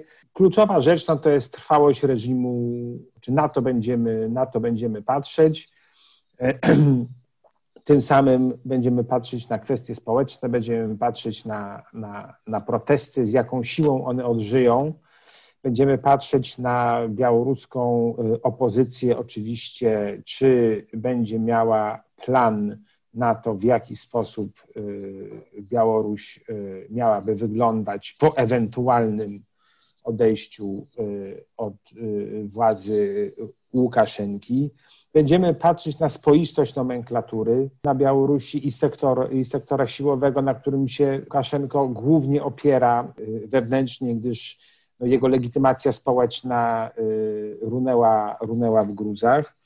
No i wreszcie będziemy patrzeć na stosunki rosyjsko, rosyjsko-białoruskie i to, w jaki sposób y, Łukaszenko będzie próbował oszukać Rosję, udając, że zmienia system tylko po to, żeby zmienić jego formę, a zachować wszystkie, wszystkie e, instrumenty, instrumenty potrzebne do tego, żeby efektywnie sprawować władzę. Więc to są takie trzy rzeczy. Białoruś będzie, będzie, będzie super istotna, dlatego że sytuacja będzie bardzo dynamiczna. Jeśli chodzi o Ukrainę, no tutaj będziemy patrzeć, czy dojdzie do jakiegoś resetu, resetu tego systemu, który się w ciągu półtora ostatniego roku, roku stworzył, czy w jaki sposób Zełeński dojdzie do wniosku, że trzeba, że, trzeba, że trzeba wstrząsnąć tym systemem, że trzeba przejąć inicjatywę. Tu jednym z takich instrumentów um, teoretycznie mogą być przedterminowe, przedterminowe wybory parlamentarne aczkolwiek nie jest to absolutnie przesądzone, bo przynajmniej na razie te sondaże nie pokazują, żeby nowe rozdanie mogło przynieść jakieś nowe możliwości, czy koalicyjne, czy jakiś nowy układ władzy, który byłby bardziej, bardziej skuteczny.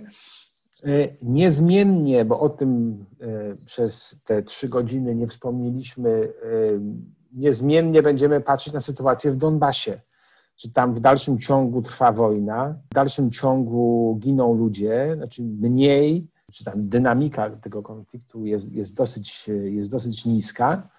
Niemniej ten konflikt trwa i, i, i, toczą się rozmowy zarówno w tej fazie takiej na, na polu bitwy, powiedzmy, czyli, czyli, czyli w Donbasie, jak i, jak i na polu pewnych negocjacji, jak ten konflikt, czy też pozorowania tych negocjacji, tak naprawdę, jak ten konflikt powinien być być zakończone, więc niezmiennie y, przyglądamy się temu y, sytuacji, która się tam y, rozwija.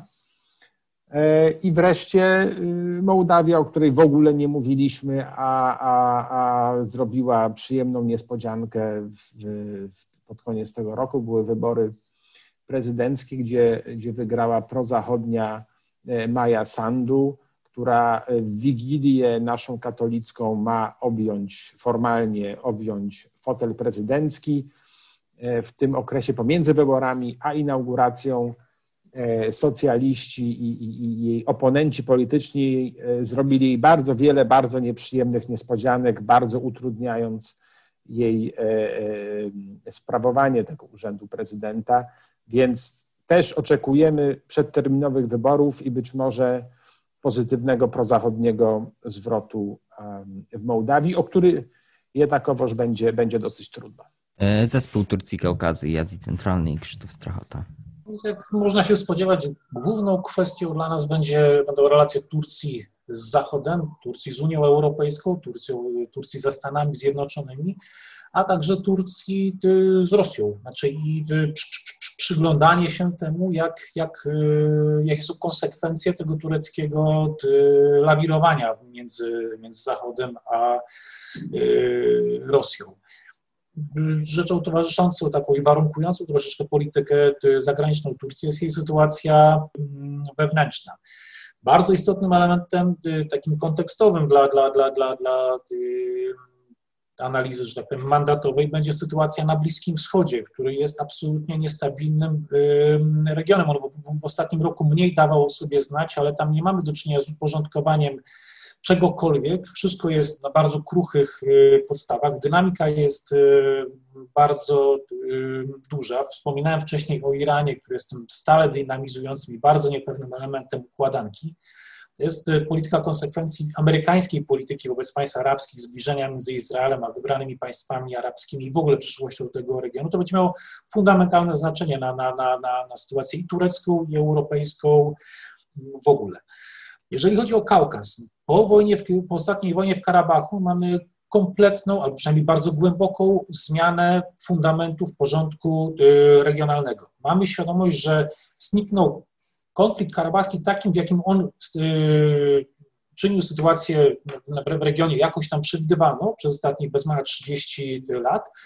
Mamy zarys pewnego pro, procesu, który ma no, normalizacji, ale mamy absolutną niepewność, w jaki sposób on będzie y, przebiegał, jakie przyniesie ze sobą konsekwencje. Należy się liczyć z tym, że, że zmiany w, w regionie się dopiero rozpoczęły, a nie y, zakończyły. Tutaj szczególnie istotnym elementem dla nas jest miejsce Unii Europejskiej, która, o czym nie mówiliśmy, w ogóle nie była obecna w, w czasie konfliktu karabachskiego, nie odgrała tam żadnej roli, a przypominam, to był jeden z czynników, który kanalizował sytuację w, regionie przez ostatnich 25-30 lat. E, miejmy nadzieję, że nie oznacza to całkowitego zniknięcia Unii Europejskiej jako czynnika na, na, na Kaukazie Południowym, co e, tutaj szczególnie jest pytanie o, o Gruzję. Znaczy, czy, czy uda się znaleźć nowy sposób na istnienie, na, na, na rozwój, na przyciąganie Unii Europejskiej, na być jakimś punktem odniesienia dla, dla, dla regionu Kaukazu Południowego, czy też jest to obszar jakiegoś tam mniej lub bardziej burzliwego ucierania się rosyjsko-tureckich wpływów w regionie. I zespół niemiecki, Anna Kwiatkowska. Będą kluczowe wybory. Oczywiście mamy w, we wrześniu, z 26 września e, wybory i nastąpi zmiana, to znaczy to już na pewno nastąpi zmiana. Będziemy mieli być może kanclerza, nie kobietę. Niemcy się będą musieli bardzo do tego e, przyzwyczajać nastąpi zdecydowanie zmiana stylu, nie wiadomo nawet czy nie meritum jakby polityki niemieckiej, o tym, o tym już trochę mówiliśmy. No i zacznie się ta zmiana, o której wszyscy tutaj mówili, Justyna, Konrad, wy również w Niemczech.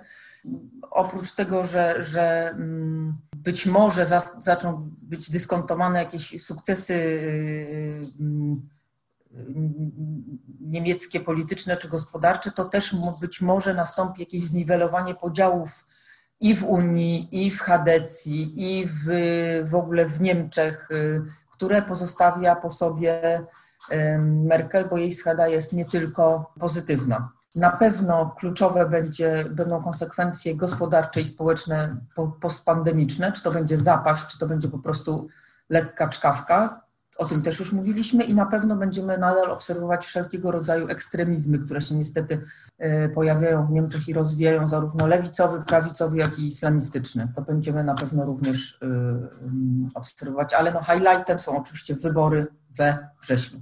I będziemy wydawać monitor wyborczy, e, razem z Tomkiem również, być może w, w, również dźwiękowy, więc zachęcam od razu w przyszłym roku do śledzenia nas.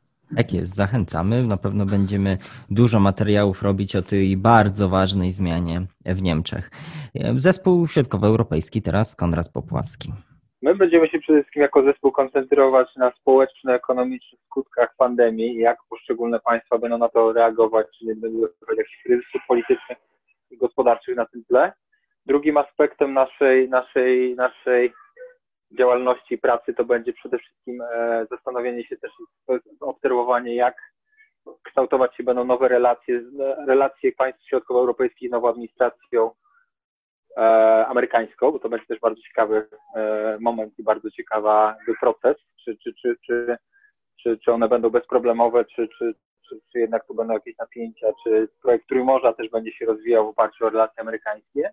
I trzecim takim aspektem to będzie, będziemy obserwować, jak postępuje integracja gospodarczo-infrastrukturalna regionu i czy tutaj widać jakieś postępy, czy porty środkowej Europy się rozwijają, czy, czy, czy państwa rozbudowują między sobą e, dalsze takie różne połączenia e, drogowo, kolejowo, e, cyfrowo, e, energetyczne. Wiesz, my, my, my, jednak jesteśmy przekonani w takim paradygmacie, że jednak, że jednak właśnie tutaj e, dalszy rozwój regionu będzie zależny te, od, od, tych takich właśnie też linków między państwami, tak? Czy, czy, czy ten wzrost gospodarczy będzie się, czy, czy, czy, będzie, czy będzie się rozłożony pomiędzy wszystkie państwa, czy one będą się specjalizować między sobą, czy będzie się tu tworzył taki e, klaster środkowoeuropejski w e, produkcji innych też wyrobów niż tylko samochodów i motoryzacji. Także tutaj to będą główne nasze plany. Justyna Gotkowska. W bezpieczeństwie to zdecydowanie będzie administracja Bidena i to, co przyniesie ta administracja E, koncepcyjnie e, w polityce bezpieczeństwa międzynarodowego. E, będzie istotne, jak Amerykanie będą dalej kształtować swoją obecność na wschodniej flance, czy zdecydują się realizować decyzję Trumpa o wycofaniu ponad 12 tysięcy żołnierzy z Niemiec, czy nie. Jak, czy będą naciskać na większe europejskie zaangażowanie właśnie e, w mm, obronę zbiorową e, tutaj w regionie. E, jak będą się kształtowały relacje w NATO, to będzie niezwykle ciekawy proces do obserwowania. Co z Turcją, o której tutaj wspominaliśmy, co, jaka polityka wobec Chin. To będą kwestie również dyskutowane i mam nadzieję ustalane w ramach Sojuszu Północnoatlantyckiego. Czy Niemcy zaangażują zaangażują się bardziej w bezpieczeństwo w roku przedwyborczym, e, co, e, co Waszyngton będzie, będzie od Berlina oczekiwał. E, czy Amerykanie nadal będą naciskać na Niemcy w związku z ich relacjami gospodarczymi z Rosją, a konkretnie w kwestii projekt, przyszłości projektu Nord Stream 2 i czy francuskie pomysły w erze, w nowej w trakcie nowej administracji Bidena e, dotyczące autonomii e, strategicznej Europy zyskają e, dalej poklask w Unii Europejskiej. E, to, są, to będą wszystkie tematy, które będą istotne w roku 2021 i ponadto, ale jeszcze jednym elementem, który z mojej perspektywy jest istotny, to to, czy Unia Europejska w bezpieczeństwie i obronie, czy, czy w swoich aktywnościach, w instrumentach wepnie się w szerszą natowską strategię, e, czy jednak pójdzie swoją drogą. To są te elementy, które z mojej perspektywy będą ważne w przyszłym roku, ale również w następnych latach, ponieważ są to procesy, które, e, które są jakby średnie, które trzeba obserwować e, na, na przestrzeni kilku lat, a nie tylko jakby w przyszłym roku. Zaczęliśmy na Chinach i na Chinach skończymy. Jakub Jakubowski. Kilka punktów. Y, ten rok dla Chin, myślę, kluczowy z punktu widzenia i wykorzystania szans, które przyniosła im pandemia, o których mówiłem, ale i y, jakby zapobiegania tym wszystkim nowym ryzykom, niestabilnościom, które z tego wynikły. Czy po pierwsze kwestie wewnętrzne, jak mówiłem, wiatr sprzyja i wieje w żagle dzisiaj gospodarce chińskiej, ale to jest gospodarka podlegająca bardzo głębokiej transformacji, bardzo spóźnionej transformacji. Gospodarka, która siedzi na tykającej bombie zadłużenia, którą Komunistyczna Partia Chin stara się dzisiaj rozbroić. Tak naprawdę stara się od lat rozbroić, ale jest to tym bardziej palące teraz próby utrzymania stabilności społecznej, eufemistycznie nazwane, no bo oznacza to bardzo często bardzo brutalną politykę wobec mniejszości czy, czy dysydentów, no ale jednak z punktu widzenia Komunistycznej Partii Chin stabilizującą cały system. I trzeci wewnętrzny punkt, czyli y, to, co mówiliśmy o tej autonomii technologicznej, o tego uzyskaniu niezależności od Zachodu w kwestii technologii, próba skoku naprzód i trochę wyciągnięcia się za uszy z pandemii poprzez nowe technologie, zasypanie tych luk, które wciąż istnieją e, w dziedzinie mikroprocesorów, w dziedzinie silników odrzutowych, kosmonautyki i tak dalej. I to jest ten plan wewnętrzny. Natomiast w planie zewnętrznym e, to, to jakby najważniejszy proces to jest klarowanie się polityki e, ekipy Bidena wobec Chin. E, polityki, która ma być dużo bardziej koordynowana z sojusznikami, ale myślę, że utrzyma ten główny kierunek polityki Trumpa, czyli w wielowymiarowej konfrontacji e, technologicznej, wojskowej, ideologicznej z Chinami. W zależności od tego, jak ta, ta agenda się będzie rozwijać, tak Chińczycy myślę będą na to reagować, ale to y, na co na pewno będziemy zwracać uwagę, to jest y, kwestia wszystkich państw Pacyfiku, które dzisiaj stają się coraz bardziej areną takich y, zastępczych konfliktów, no bo jeszcze nie wojen. E, Australia, którą Chińczycy każą za ich pewne wybory strategiczne, których dokonują. Kwestia Tajwanu, która się stara i coraz bardziej paląca. Szeregu innych państw regionu, które starają się mniej lub bardziej balansować między jedną a drugą stroną. I, i to myślę, że będzie jednak najważniejszy teatr tych, tej, tej konfrontacji amerykańsko-chińskiej, prócz kwestii technologicznych, o których tu już mówiliśmy. I, I na koniec myślę, to co z naszego punktu widzenia najważniejsze, to jest ten trójkąt Unia Europejska, e, Stany, Chiny. Tu już wszystkie części tego trójkąta omawialiśmy bardzo szczegółowo, w tym to, jak Unia Europejska się w tym pozycjonuje. Natomiast e, z punktu widzenia Chin to będzie na pewno rok e, próby wbicia klina w relacje międzyatlantyckie, poróżnienia obu stron, czy poprzez kuszenie Europy, co widzimy na koniec 2020 roku, próby wyłuskania Europy rozniecania tych y, marzeń o autonomii strategicznej e, do tego, żeby y, do tego wspólnego frontu europejsko-amerykańskiego nie doszło, bo gdyby do niego doszło, to wszystkie te, cała ta agenda chińska będzie no niesamowicie utrudniona, bo y, oprócz Stanów tak naprawdę tylko Europa, może jeszcze Japonia są źródłem technologii, które e, Chińczykom mogli, mogła pozwolić jakby przeskoczyć, przejść na skróty te wszystkie e, niedostatki technologiczne.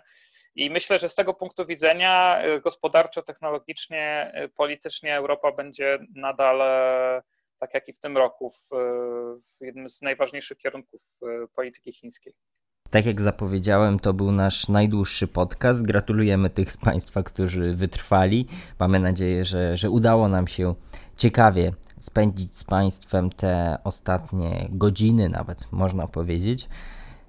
Przepraszamy też, jeżeli w pewnych momentach jakość y, niemerytoryczna, a ta dźwiękowa tego podcastu była troszkę gorsza, ale wynika to z tego, że chcieliśmy nagrać to w gronie kilkunastu ekspertów, no i musieliśmy korzystać z połączenia internetowego z wiadomych przyczyn, przyczyn pandemicznych, także ten dźwięk nie zawsze był idealny, ale mamy nadzieję, staraliśmy się, aby był mimo wszystko dobry i, i żeby to, co nasi eksperci mówili, było słyszalne. Życzymy Państwu wszystkiego dobrego, aby ten rok przede wszystkim był spokojniejszy i lepszy od tego mijającego 2020.